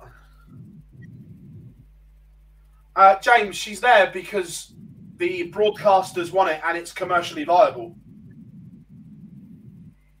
Pla- plain as. If This event is one that I don't mind having a discussion around being commercially viable. The World Series of Darts is is a travelling tour of the top PDC guys against anybody else that you've got left. James, that's just not true because the first one is America, and she's massive in America because of the Billie Jean King connection. And the fact that she didn't get to go to America after becoming the first woman to win a Yeah. world championship, and the media attention that those two having, uh, even on a social media relationship, Yeah, no, there will be a press Right. opportunity for those two to meet in New York. That that's 100% going to happen. Yeah. After that, and then listen to the interview that Barry gave. I know it was 2019 when she won the games, but the principle's still the same. Was originally they only announced her for New York, and then the Australian broadcasters demanded her in. They wanted her. In this, the broadcasters call the shots. Yeah, I've, I'm not opposed. I just hope we see a bit of a split. If if these are the four that are going to be the four that are going to be the sort of well, as they are the face of the World Series for 2022, I just hope we get a bit more of a mix with the other four. I it's perfect time to talk about it, but I'd like to see not being one or two of them because of his recent well, exploits. But then there's a, yeah, yeah, but then and then there's other players who who have had deep runs at the Worlds. as players like Callan Rydz. It would uh, they would be for me the ones that we're looking at for those. What I wouldn't want is the, to be these four followed by another four of your Premier League players. I was about to name some them, but another four of your Premier League players. Otherwise, we'll get to when the Premier League finishes, which is in between two and three, and we'll just be watching it all over then, just slightly different format. The problem is that because to keep travelling costs down, expenses down, the chance of that second and third stint not being done by Premier League players is very, very slim. Yeah, the the, the three the, the three down under will be the, the same lineup, and I and I think that's when the big guns the big guns go. I think the, the one in the the one in the June twenty fourth potentially you might see a few different. That may be the one. New York being the first stellar event again. That will be the ones that we think it will be. Yeah. So the the tenth and the eleventh as well. Because um, isn't there? A, I'm not a calendar in front of me, but isn't there a Players Championship in Germany not long after that as well? So those yeah, but you've two, also the got the Premier League eleventh. as well. You've got the the tenth and eleventh, then on the thirteenth you've got Premier League finals. So they're all going to be there. And- they're, they're all there anyway. Yeah. Well, only the top And- four, aren't they? But let's be honest. If you've ever got an opportunity to try and convince Gary Anderson to do something, who is still quite marketable around the world because he was in that position, you've already got him in that country for this. You say we'll chuck your World Series if you're playing the World Cup of Darts. I think patience is running out with him. I'm not convinced. I think he goes to Australia because it's Gary. And I think he goes to New York. But I'm not sure he goes to the other two.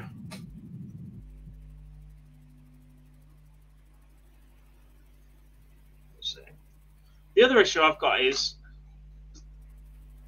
I know we've always had Simon and Kyle and Corey to an extent, and now Damon, but with Gigi over here, etc., I think the Australia leg is, is becoming a bit more. Well, we see these guys every week. Well, also as well, that Australian leg is when all the Australasian players used to go home as well. Yeah. So you finish the match play, then I think you've got a pro tour after the match play because Damon was talking about it. 'cause he's on about skipping that pro tour and going straight home for a month. So you might go home, do the World Series events and stuff like that. So it kind of ties in that most of them will go home anyway. The fact that borders have been shut for two years means they can get home as well. Yeah. Yeah, there's there's Yeah, three I players remember championship events the week before the third, fourth, and fifth of August, which obviously the match play finishes early this year. I think week early. So there's a there's a two week gap before the match play and then players, and then the following week then is the Queensland Darts Masters. So if, if you didn't know at one point, it seems the right time to do it after the match play. Yeah. Um, so look, great news.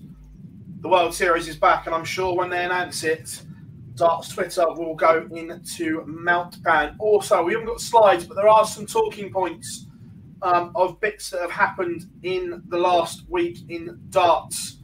Um, Russian players aren't eligible for Lakeside Boys. And Belarusian. Yeah. Belarus, Russia.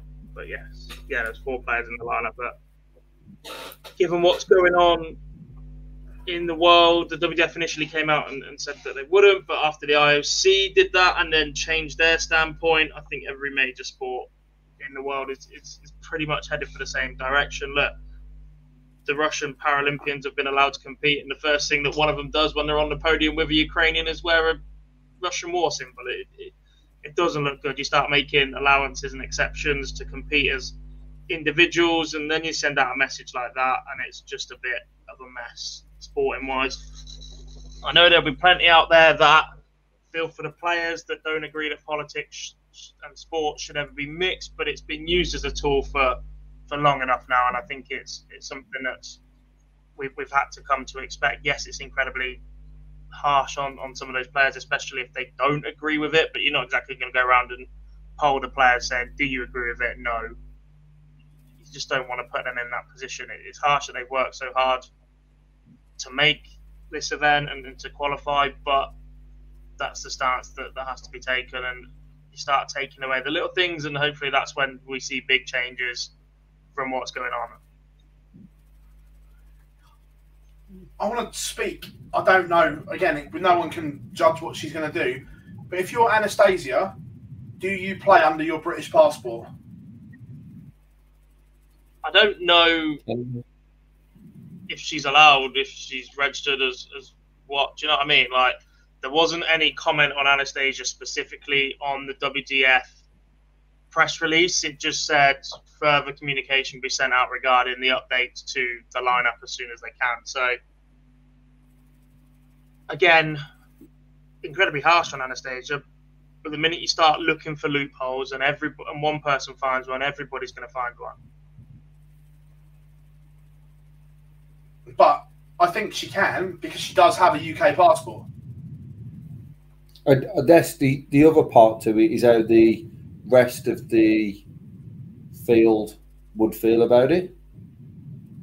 You would like to think they'd be fine, but everyone's got different opinions on it. So it's it is going to be an intriguing one to see what happens there.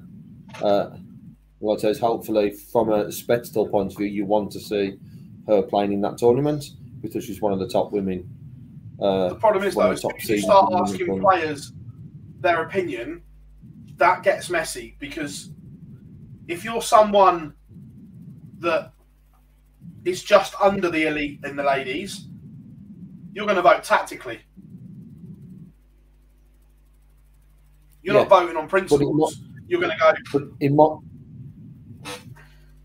it might not be asking the players. It might be that some will votalise that anyway, as we've seen that a lot of players are not scared to use social media platforms to voice their opinions. So I'm just saying it potentially opens up that kind of worms from a spectacle. I want to see Anastasia at the at the Worlds. Because why wouldn't you as a as a top women's player? So um, it's just that they just have to make sure they're not setting a different precedent to me than what the rest of the sports are doing around the world. Well, as well with the ladies' game, the fact that there's no Fallon or Lisa in the tournament, you have to make it as strong as possible and as marketable as possible as well. And Anastasia is 100% in that bracket. However, introducing her from Cheshire with Love doesn't really have the same feel. um, but it's it, it's certainly an interesting one, boys, isn't it? To see what happens and and and what develops with with that one. Yeah, no, um, you said about their opinion, other players' opinions, public. The minute you get one opinion going the wrong way, it, it, it's negative press for something that you've set out a statement now saying that they won't be involved. So, yeah. And we, we've seen Boris Koltsov withdraw from the UK Open as well. We think that's similar. That was never stated why the withdrawal was, but it came about at pretty much the same time. So, I think it's just yeah. for the foreseeable, no Russian athletes. Yeah, it'll be it'll be interesting. Also, Job World Seniors is heating up as well. Some qualifiers on the horizon. Two weeks till the Open Series. Yeah, we're off to Newbury for that. Then a few more weeks until the Masters qualifier. That one will be in Reading. So I've got Newbury, then Reading. Um, looks pretty good to be honest. The lineup looks solid. The draw um, and, and schedule of play is out. Um, just need to know who the three qualifiers are now. Added an extra qualifier to it as well, so two individual day winners and a order of merit qualifier as well. Um, looking pretty good, looking pretty sharp, I think. Absolutely. Um, again, I'm going to open the chat room for question time as well. So get your questions in. Whilst they're doing that, boys, have we missed anything out? Yeah. Yeah. Yeah. We haven't looked ahead to next week's Premier League or the Euro Tour. That'll be Exactly it. that. This, this is what happens when you when you run your day on. I've had literally had three hours, Kip. We've we've done everything that's happened already. Normally we do a little look Yeah. ahead segment. We've got a Premier League night and a European tour in the Well, next yeah, you know, week. this, this is what happens when you have three hours, Kip. I don't function well. The the best thing about that is what people won't know in our little uh, mini green room before we uh, come on air. This is exactly what we was talking about, Phil. Was the Euro tour, and we've just missed it completely. Yeah. Um, that's all good. Um, so, so look, I even knew about it because I I knocked up stuff for it. Um, so we do go back to Brighton after t- three year absence. Obviously, part of that with COVID, but definitely two years. Um, but four nights, four different winners. Will we have five boys? Um, it's going to be interesting. First one. This is a this is a huge game for both players. Yes. I think again, Gary just exists at the minute. You want a little bit more from him. Michael Smith needs to get a good, solid result up on stage and just go, look, I'm over it. I'm done.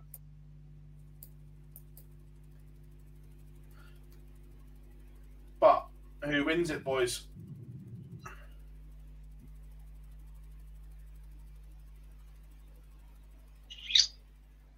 Smith, six four. Boise? Smith. Uh, yeah, about the same. Six three, four. Gary Anderson, six four.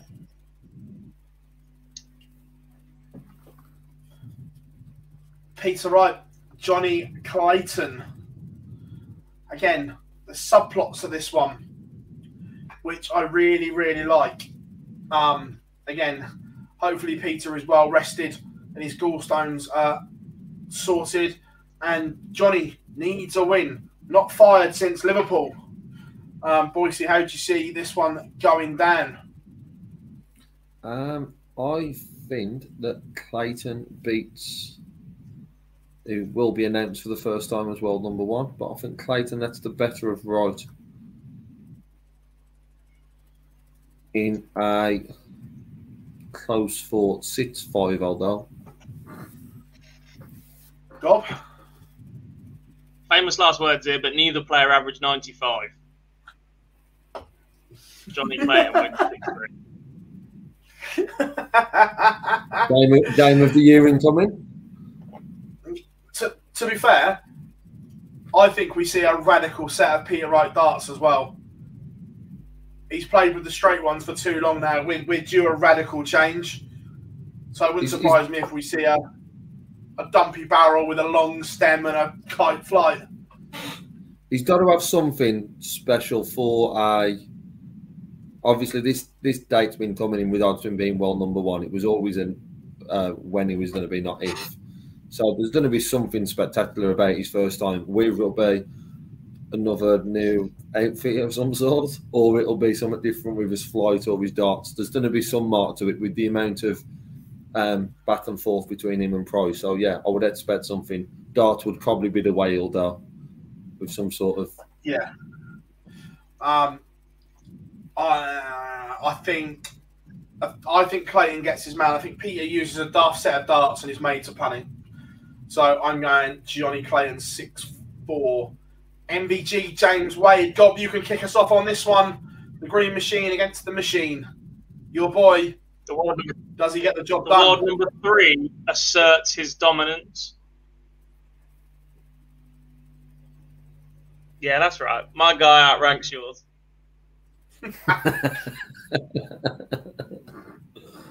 My guy beats your guy though. Get back Have I your got a game. deciding vote?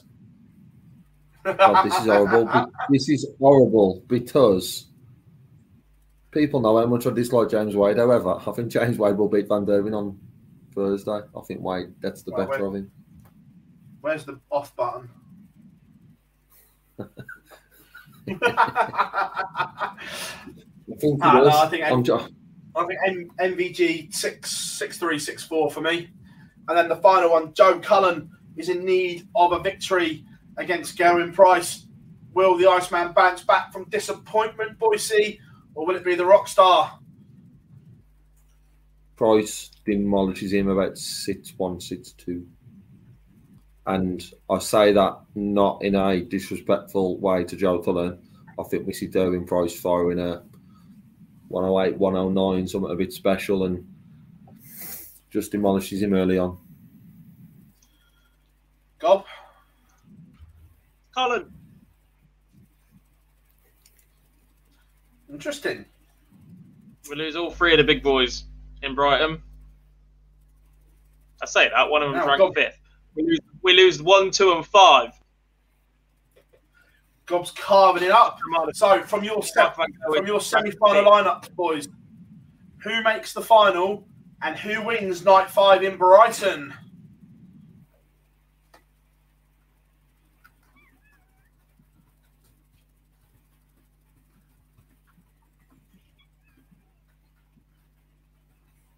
Um, Wade beats Clayton.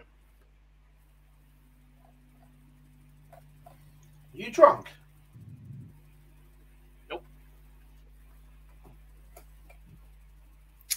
um, all Welsh final, and Gerwyn Price is the first player to win two Premier League title nights, whatever one I to call them. Stand in front of the sign, stand in front of the Brighton sign. That's what he wins to stand in front of Brighton. No, he wins. He wins a televised title. Every match matters. You know this tagline, boys. Do you come on? um, I am That's, going. that's why, Phil. That's why Dobbs had James Wade to win it, just so he wins the TV title. I am going. MVG beats Johnny Clayton in the final and wins back-to-back Premier League nights.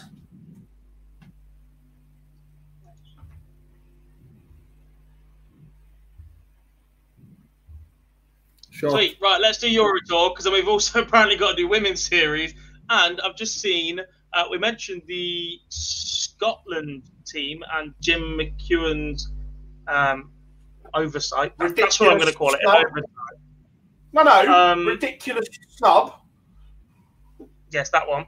Um, Luke Littler has just become the youngest player to ever be selected for the England men's A team at just 15 years old. Is Aaron still in the England team? Aaron Monk, yes. Yeah. God help them. Justin Hood, James Hurrell, Ian Jones, Dave Ladley, Luke Littler, Neil Mania, Paul Milford, Aaron Monk, Josh Richardson, Lee Shewan, Scott Taylor, Scott Williams. Um, Daniel, why would you say MVG is finished when last week in Exeter he went through the field, smashed them all, only dropped three legs? If that's finished, then not bad. Um, so that is I is think that- Brighton. From, Yeah, he's not, he's not finished. There's question mark still there though. oh, of course, I'm not saying there's not, but I just think when he gets it right, he's still Yeah, yeah, yeah. absolutely. Yeah. Uh, James, I'm getting good value on the prices now. Uh, the live league, we I'm not going to announce the lineup yet. We're going to drop teasers through the week starting tomorrow. Your first teaser will be Me. Um, there is no live league this week. It's a week off. We're having a week off in between phases, so the live league returns next week. Um, so from there, we go to the Euro Tour, back to Germany for the German Dart Championship, ET2 from Hildesheim. Don't know why we're doing this. We've gone early on it because there's no draw. So until we get No, the well, we, qualifiers, we, we, can't, we, can't, we can't do a draw. We can just we can just glo- gloss over it. Yeah, that was fun. Uh, next, now look, uh, big weekend needed from AD Lewis. I think Euro Tour can be a place where he can rectify that. Be interesting to see how George Killington performs. He's been playing really, really well on the floor. Um, Daryl Gurney needs a response. Um, who have we got in the qualifiers? Gian Van Veen, Stefan Bellmont, Gabriel Clemens, Martin Schindler, Nico Springer, Lukas Wenig, Marko Kantele, Karel Sedlacek. Karel Sedlacek is where we're going to touch on because I think he won three qualifiers this weekend. In the space of a weekend, he was on absolute fire. Correct. Um, also, as well, I'm looking forward to seeing Jose Justicia, nine dart of the weekend, and played some really good stuff on tour so far. Yeah, looking Martin Lukeman on him. today. Mario slowing the pace down a bit. It's a nice it's balance as well. The seedings have also changed. Remember, ET1 was a rollover from ET3 last year. Correct. The world number three has not qualified. Does what he wants. No, he, he, he, he, rocked up to the, the qualifier in Barnsley and didn't make it. It also means he might not be the world number three for much longer because there's not a big difference between him and Michael Smith. No. So any sort of good result for Michael Smith and Wade instantly becomes number four again. But that well, might not be the worst thing. That Wade's been number four for so long. He's run into Gerwyn Price constantly. Well, Peter Wright jumping above Gerwyn Price and James Wade jumping up to third at the same weekend puts him back in the same section as Gerwyn Price. It's changed nothing for the top four if one and two and three and four change place at the same time. So Wadey dropping back to fourth, Michael Smith running into Gezi, and Wadey having a crack at Peter Wright instead could be a sensible outcome for all. Have I made it up? But can't MVG jump James Wade if he wins it as well? If he's not going to win it, so we'll, we'll move on to the lady series. I, so, I know why. Uh, I know. I know why Dob wants to move on to the lady series because we have an event at the weekend with no Anderson, with no Wade, and no Mervyn King. He's not going to watch it. It's bloody point. Kim Huybrechts I'm looking forward to seeing Dobey as well. That, right, Chris Dobey cannot continue to play as well as he is and lose games. It took a brilliant performance from Michael Smith to beat him at the UK Open again. You cannot keep doing that and not win some games. Agree. Totally agree. And um, as always, so, when we talk about Dobey, the best wartime, as we always mention, don't we, Dob? No, stop, stop sucking up. It, it, it, it that really not isn't, and I love those, but it's horrendous. Go back to local, local hero. Back to anything but that. um, so yeah, of course, we're looking forward to the first lady series of 2022 as well. Um, the names aren't released yet, but a little bit of inside info, Gob. We have record numbers have entered so far. Yes, I've heard 84 entries so far. I have a couple more to go at least, and that includes the fact there's about 10 to 15 from last time that were pretty high up on the order of merit that have opted for the Isle of Man uh, tournament for the opening weekend, the WDF ranked event instead. So it looks like, despite concerns four or five weeks ago now, I think we sat here when we had the first dribble of numbers that actually they were pretty poor. And at one point, there was more markers available than there was players going to be at the event. Um, it's turned it around and looks like everybody is taking the chance and the opportunity this time around. Whether it will just be for the first event of the year, like we sometimes see with a development tour where there's no qualifying, Q school, etc., you can just rock up and play, etc.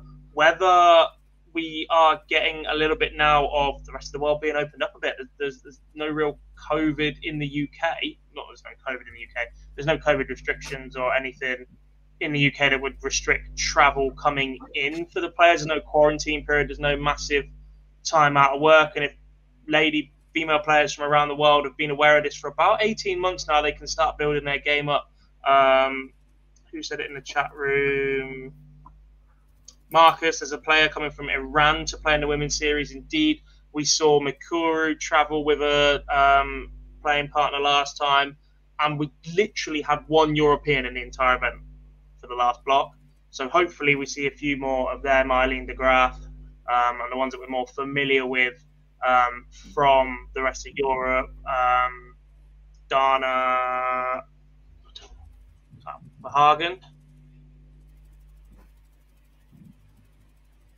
I don't want to call her Mrs. Kim Huybrechts because that was how she was referred to last time, but they've got the surname on it. To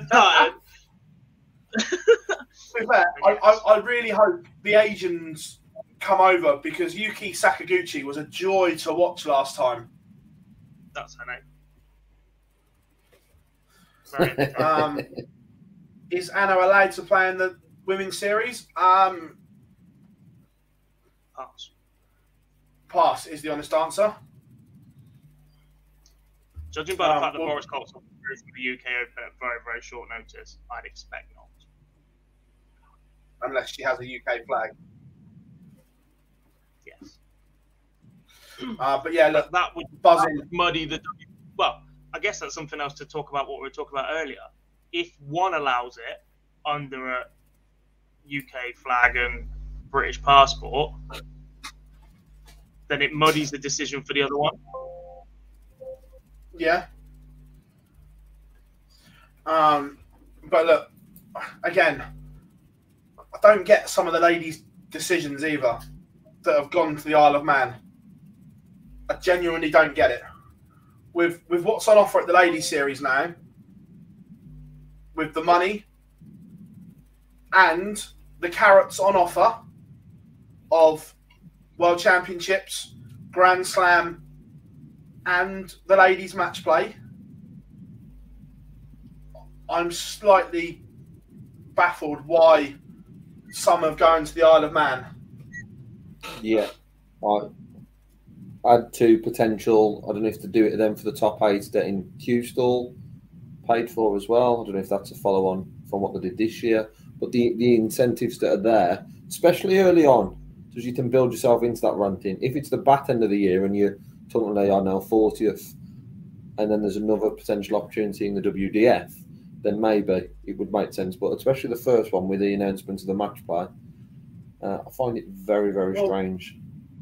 The, the, the thing is, right, you'd expect Deta, I, I, the, the two that we know 100%, uh, Deta and Beau, that are going to the Isle of Man.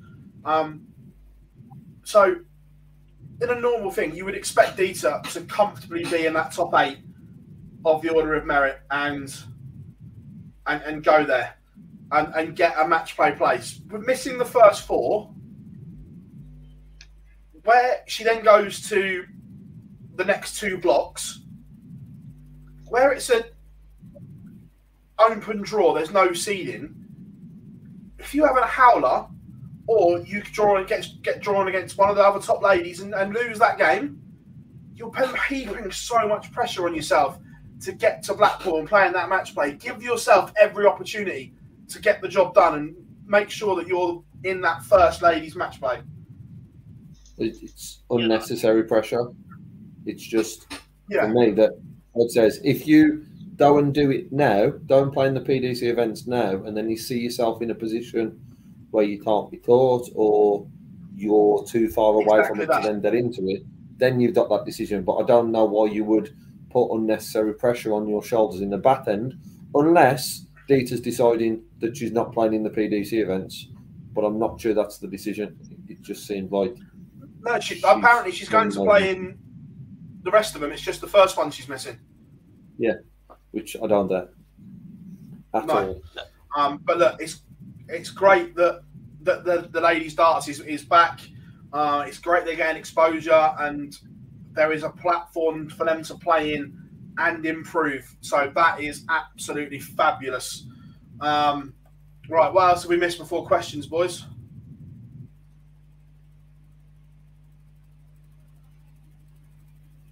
Don't there's anything else.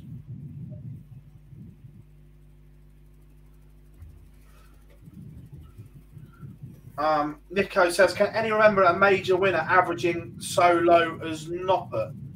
Um, two seconds. Anyway, be a Grand Prix, surely.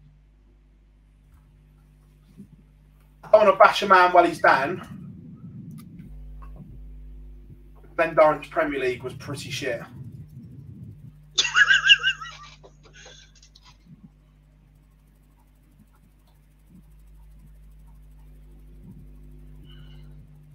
I just remember it being an awful finals night because it was behind closed doors.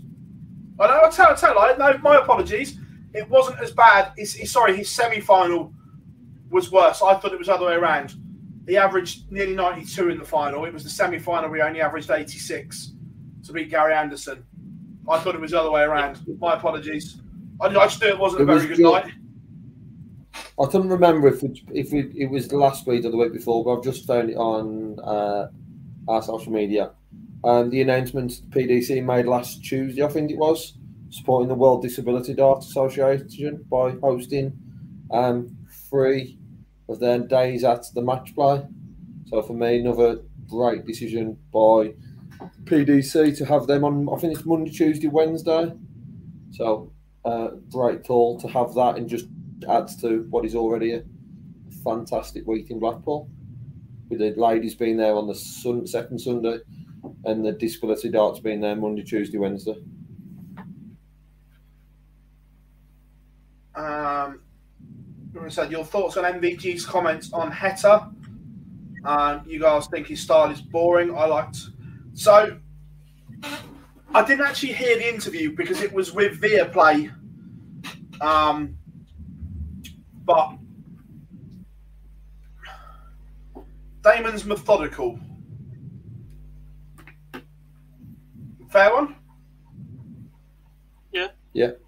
There's plenty, there's plenty out there that are more difficult to watch than Damon Heta. He's, he's Yeah. not the fastest, he's not rat tat tat. You can see there's clearly a difference between what Keane Barry and Ricky Evans and Michael Smith produced in terms of aesthetics, but gets the job done. Yeah. Um, I can only scroll back so far in the chat. So, if well, I can only get back to when we were talking about Brighton Premier League. So, if I've missed anything, can you whack them back in, please, guys? YouTube seems to have changed it. You used to be able to scroll all the way back to the start of the chat. There's quite a lot in there tonight. Yeah.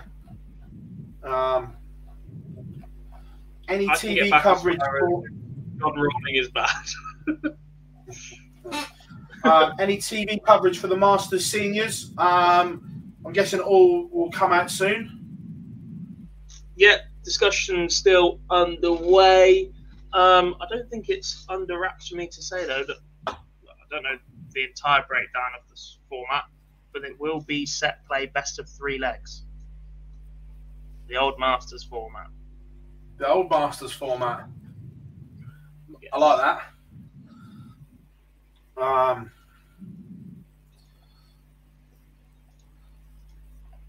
will Jelle Klaasen make a comeback? He's playing well. Uh, is the Champions League of Darts coming back? Uh, no, James. I think the Champions League's canned at the moment.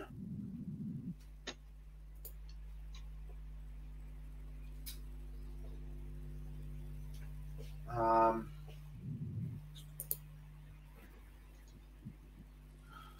could it be a big divide in the field because of the massive difference in the women? Uh, yeah, look, the, let, let's let's be right. The the top two are a class above. Then for me, you've got another group just below them, and then you've got a group below that. But the only way that gap narrows is by playing each other regularly and improving that way. The same as go, go back to when the, the PDC first started. It, it wasn't like it is now. It, there was some absolute shit being thrown when they when they first split. I don't, well, look, let's not sugarcoat it. There, there was some absolute horrific stuff. Yeah, it's just the fact you just said that twice in five minutes for something that don't need it. When we swear on this show, And the- look, we're not against it, but it just And- tends to be for something a little bit more essential. And the first time he said it, he was wrong. Yeah. Shock. Uh, you, you know the rules. Never let the truth get in the way of a good story. Yeah, I even muted Lynn in the show the other day. yeah, the, the, the, the, problem was uh, PB. We both had control, so he was quickly muting himself. we just kept muting each other. Great show. Um, do you think Adrian Lewis is finished? Look, with the ability he's got, you can never be finished. But he needs to find some consistency. When it's good, it's still as good as ever, as we saw at the weekend. But when it's off, it's off. So he, he needs to find a playable B game. The, the problem with that sort of question, saying someone's finished, it's it's what we mean. Is he down to reach the levels he's reached before, or is he going to continue as a professional darts player? It's what what we're classifying as being finished. Do I see him going back to where he was?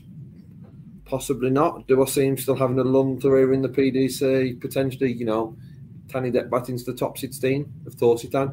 Do I think he'll go on and win more world titles? There's no signs of that I've seen at the moment. So I'm using the word finished. I'm always a bit unsure of.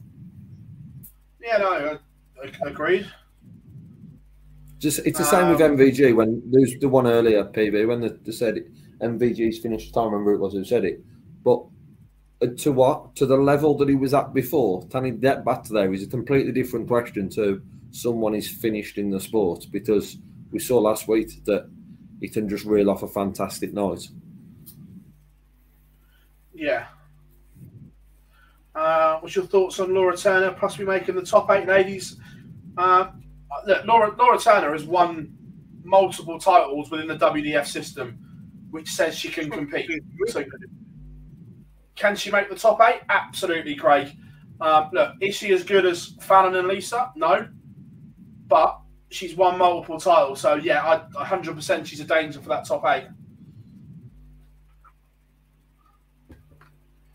Um, I hope Kate Sheldon can make take some inspiration from Keane Barry's one. Yeah, look, me and Gob did all the, the ladies series last year. Katie Sheldon was one we were always raving about, wasn't it, Gob? That the um, the Irish lass can play. She can. Solid action, straight down the middle, entertaining, and a little bit pacey. Just how we like it. Yeah. Um, how much how devastating was the loss of Smith? Smith I remember right overcame the PL and won the next tournament. Um, can Michael do the same? Look, we, we've said it time and time again. Michael Smith has all the ability in the world. He just needs to to get there with it. And can he? Absolutely. I think the big difference is the opponent, it? Peter Wright ran into Phil Taylor and Michael Van Gerwen until he got over the line yeah. Right didn't really have a, a an early runner up against a Danny Noppert in the fashion that Michael Smith did, and it was almost perfect because actually, since the World Championships, we've been sat here saying that there's a bit of a worry with Michael Smith. He hasn't produced in the Premier League. It took him four weeks to get a win on the board and flat at the Masters, I think. But other than that, we haven't really had a great deal of opportunity to to see him in full flow in a longer format that he's clearly become adept at to world finals, match play, etc. So the chance he gets to get into a tournament and go deep at the UK but makes another final, it, it, would have been the perfect time to back it up and go, actually, this is the monkey off the back.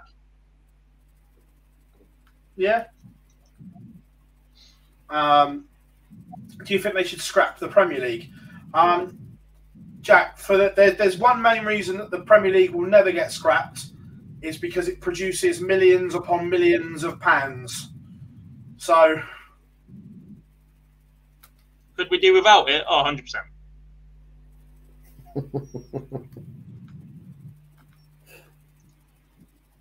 no, we couldn't um, stop. We could do, do without it in this format. Yes. Yes. um, who's the next young gun to make a good run? Oh, well, after, after this weekend, look, the youth's as good as it's ever been.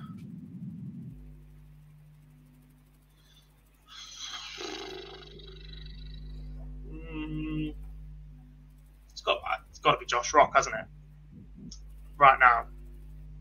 Yeah. Probably the most playing at the highest level of anybody under the age of 23 in the world right now. Just not getting results. Yeah. Yeah, no, agreed. Um, Connor Scott. Mm. Uh, Daniel, race for the match play. Too much going on at the moment there, mate. It's, it's still miles away yet. Doesn't really matter at the moment. Too much money to play for. Um, do you think there needs to be a new darting organisation to replace the BDO like AEW to WWE? Good question. It's what the WDF and the ADC are supposed to be. Yeah, no, but I'm guessing means does it, or would, would we like to see someone compete with the PDC on a on a professional platform and go head to head with them? I'm guessing. It's not demand for it. Yeah, I don't think there is. The the monster that's been created by the PDC, I don't know how you'd be able to compete with that. It's, it's just we just Yeah, spoke about the. Premier League. You spoke about the Premier League and how completely- much that makes from a supposedly glorified exhibition, and that's millions and millions of pounds. I don't know how you then go and compete with that. The, the, the only way you do it is if one of the big TV companies backed it, like BT Sport or something like that, and just chucked.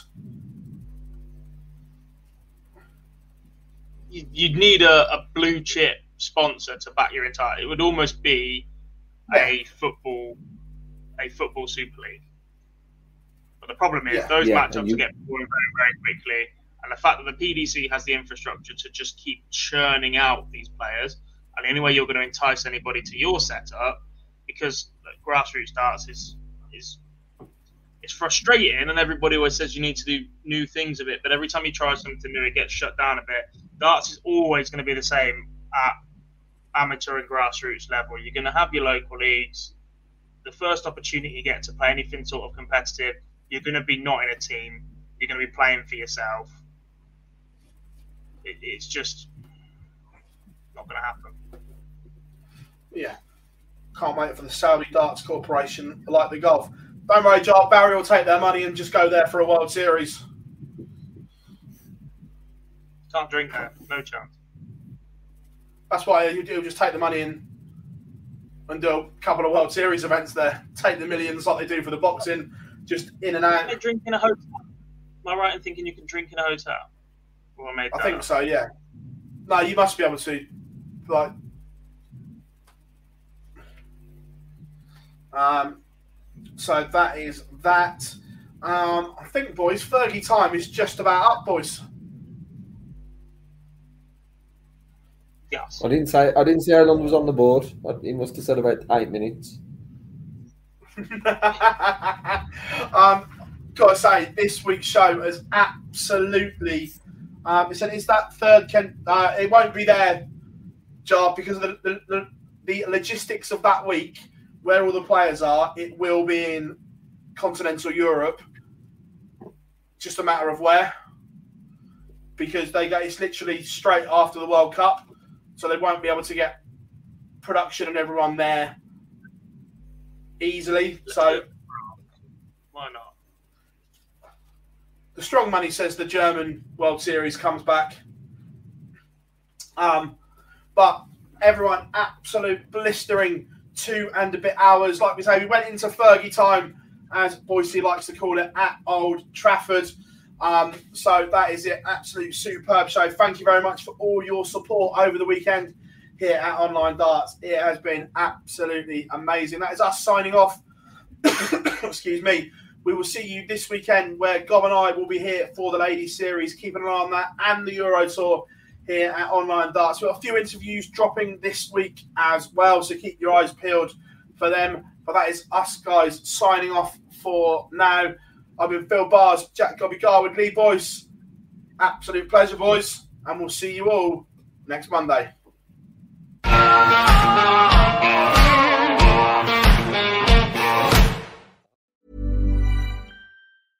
Mom deserves the best, and there's no better place to shop for Mother's Day than Whole Foods Market. They're your destination for unbeatable savings, from premium gifts to show-stopping flowers and irresistible desserts. Start by saving 33% with Prime on all body care and candles. Then get a 15-stem bunch of tulips for just $9.99 each with Prime. Round out Mom's menu with festive rosé, irresistible berry chantilly cake, and more special treats. Come celebrate Mother's Day at Whole Foods Market.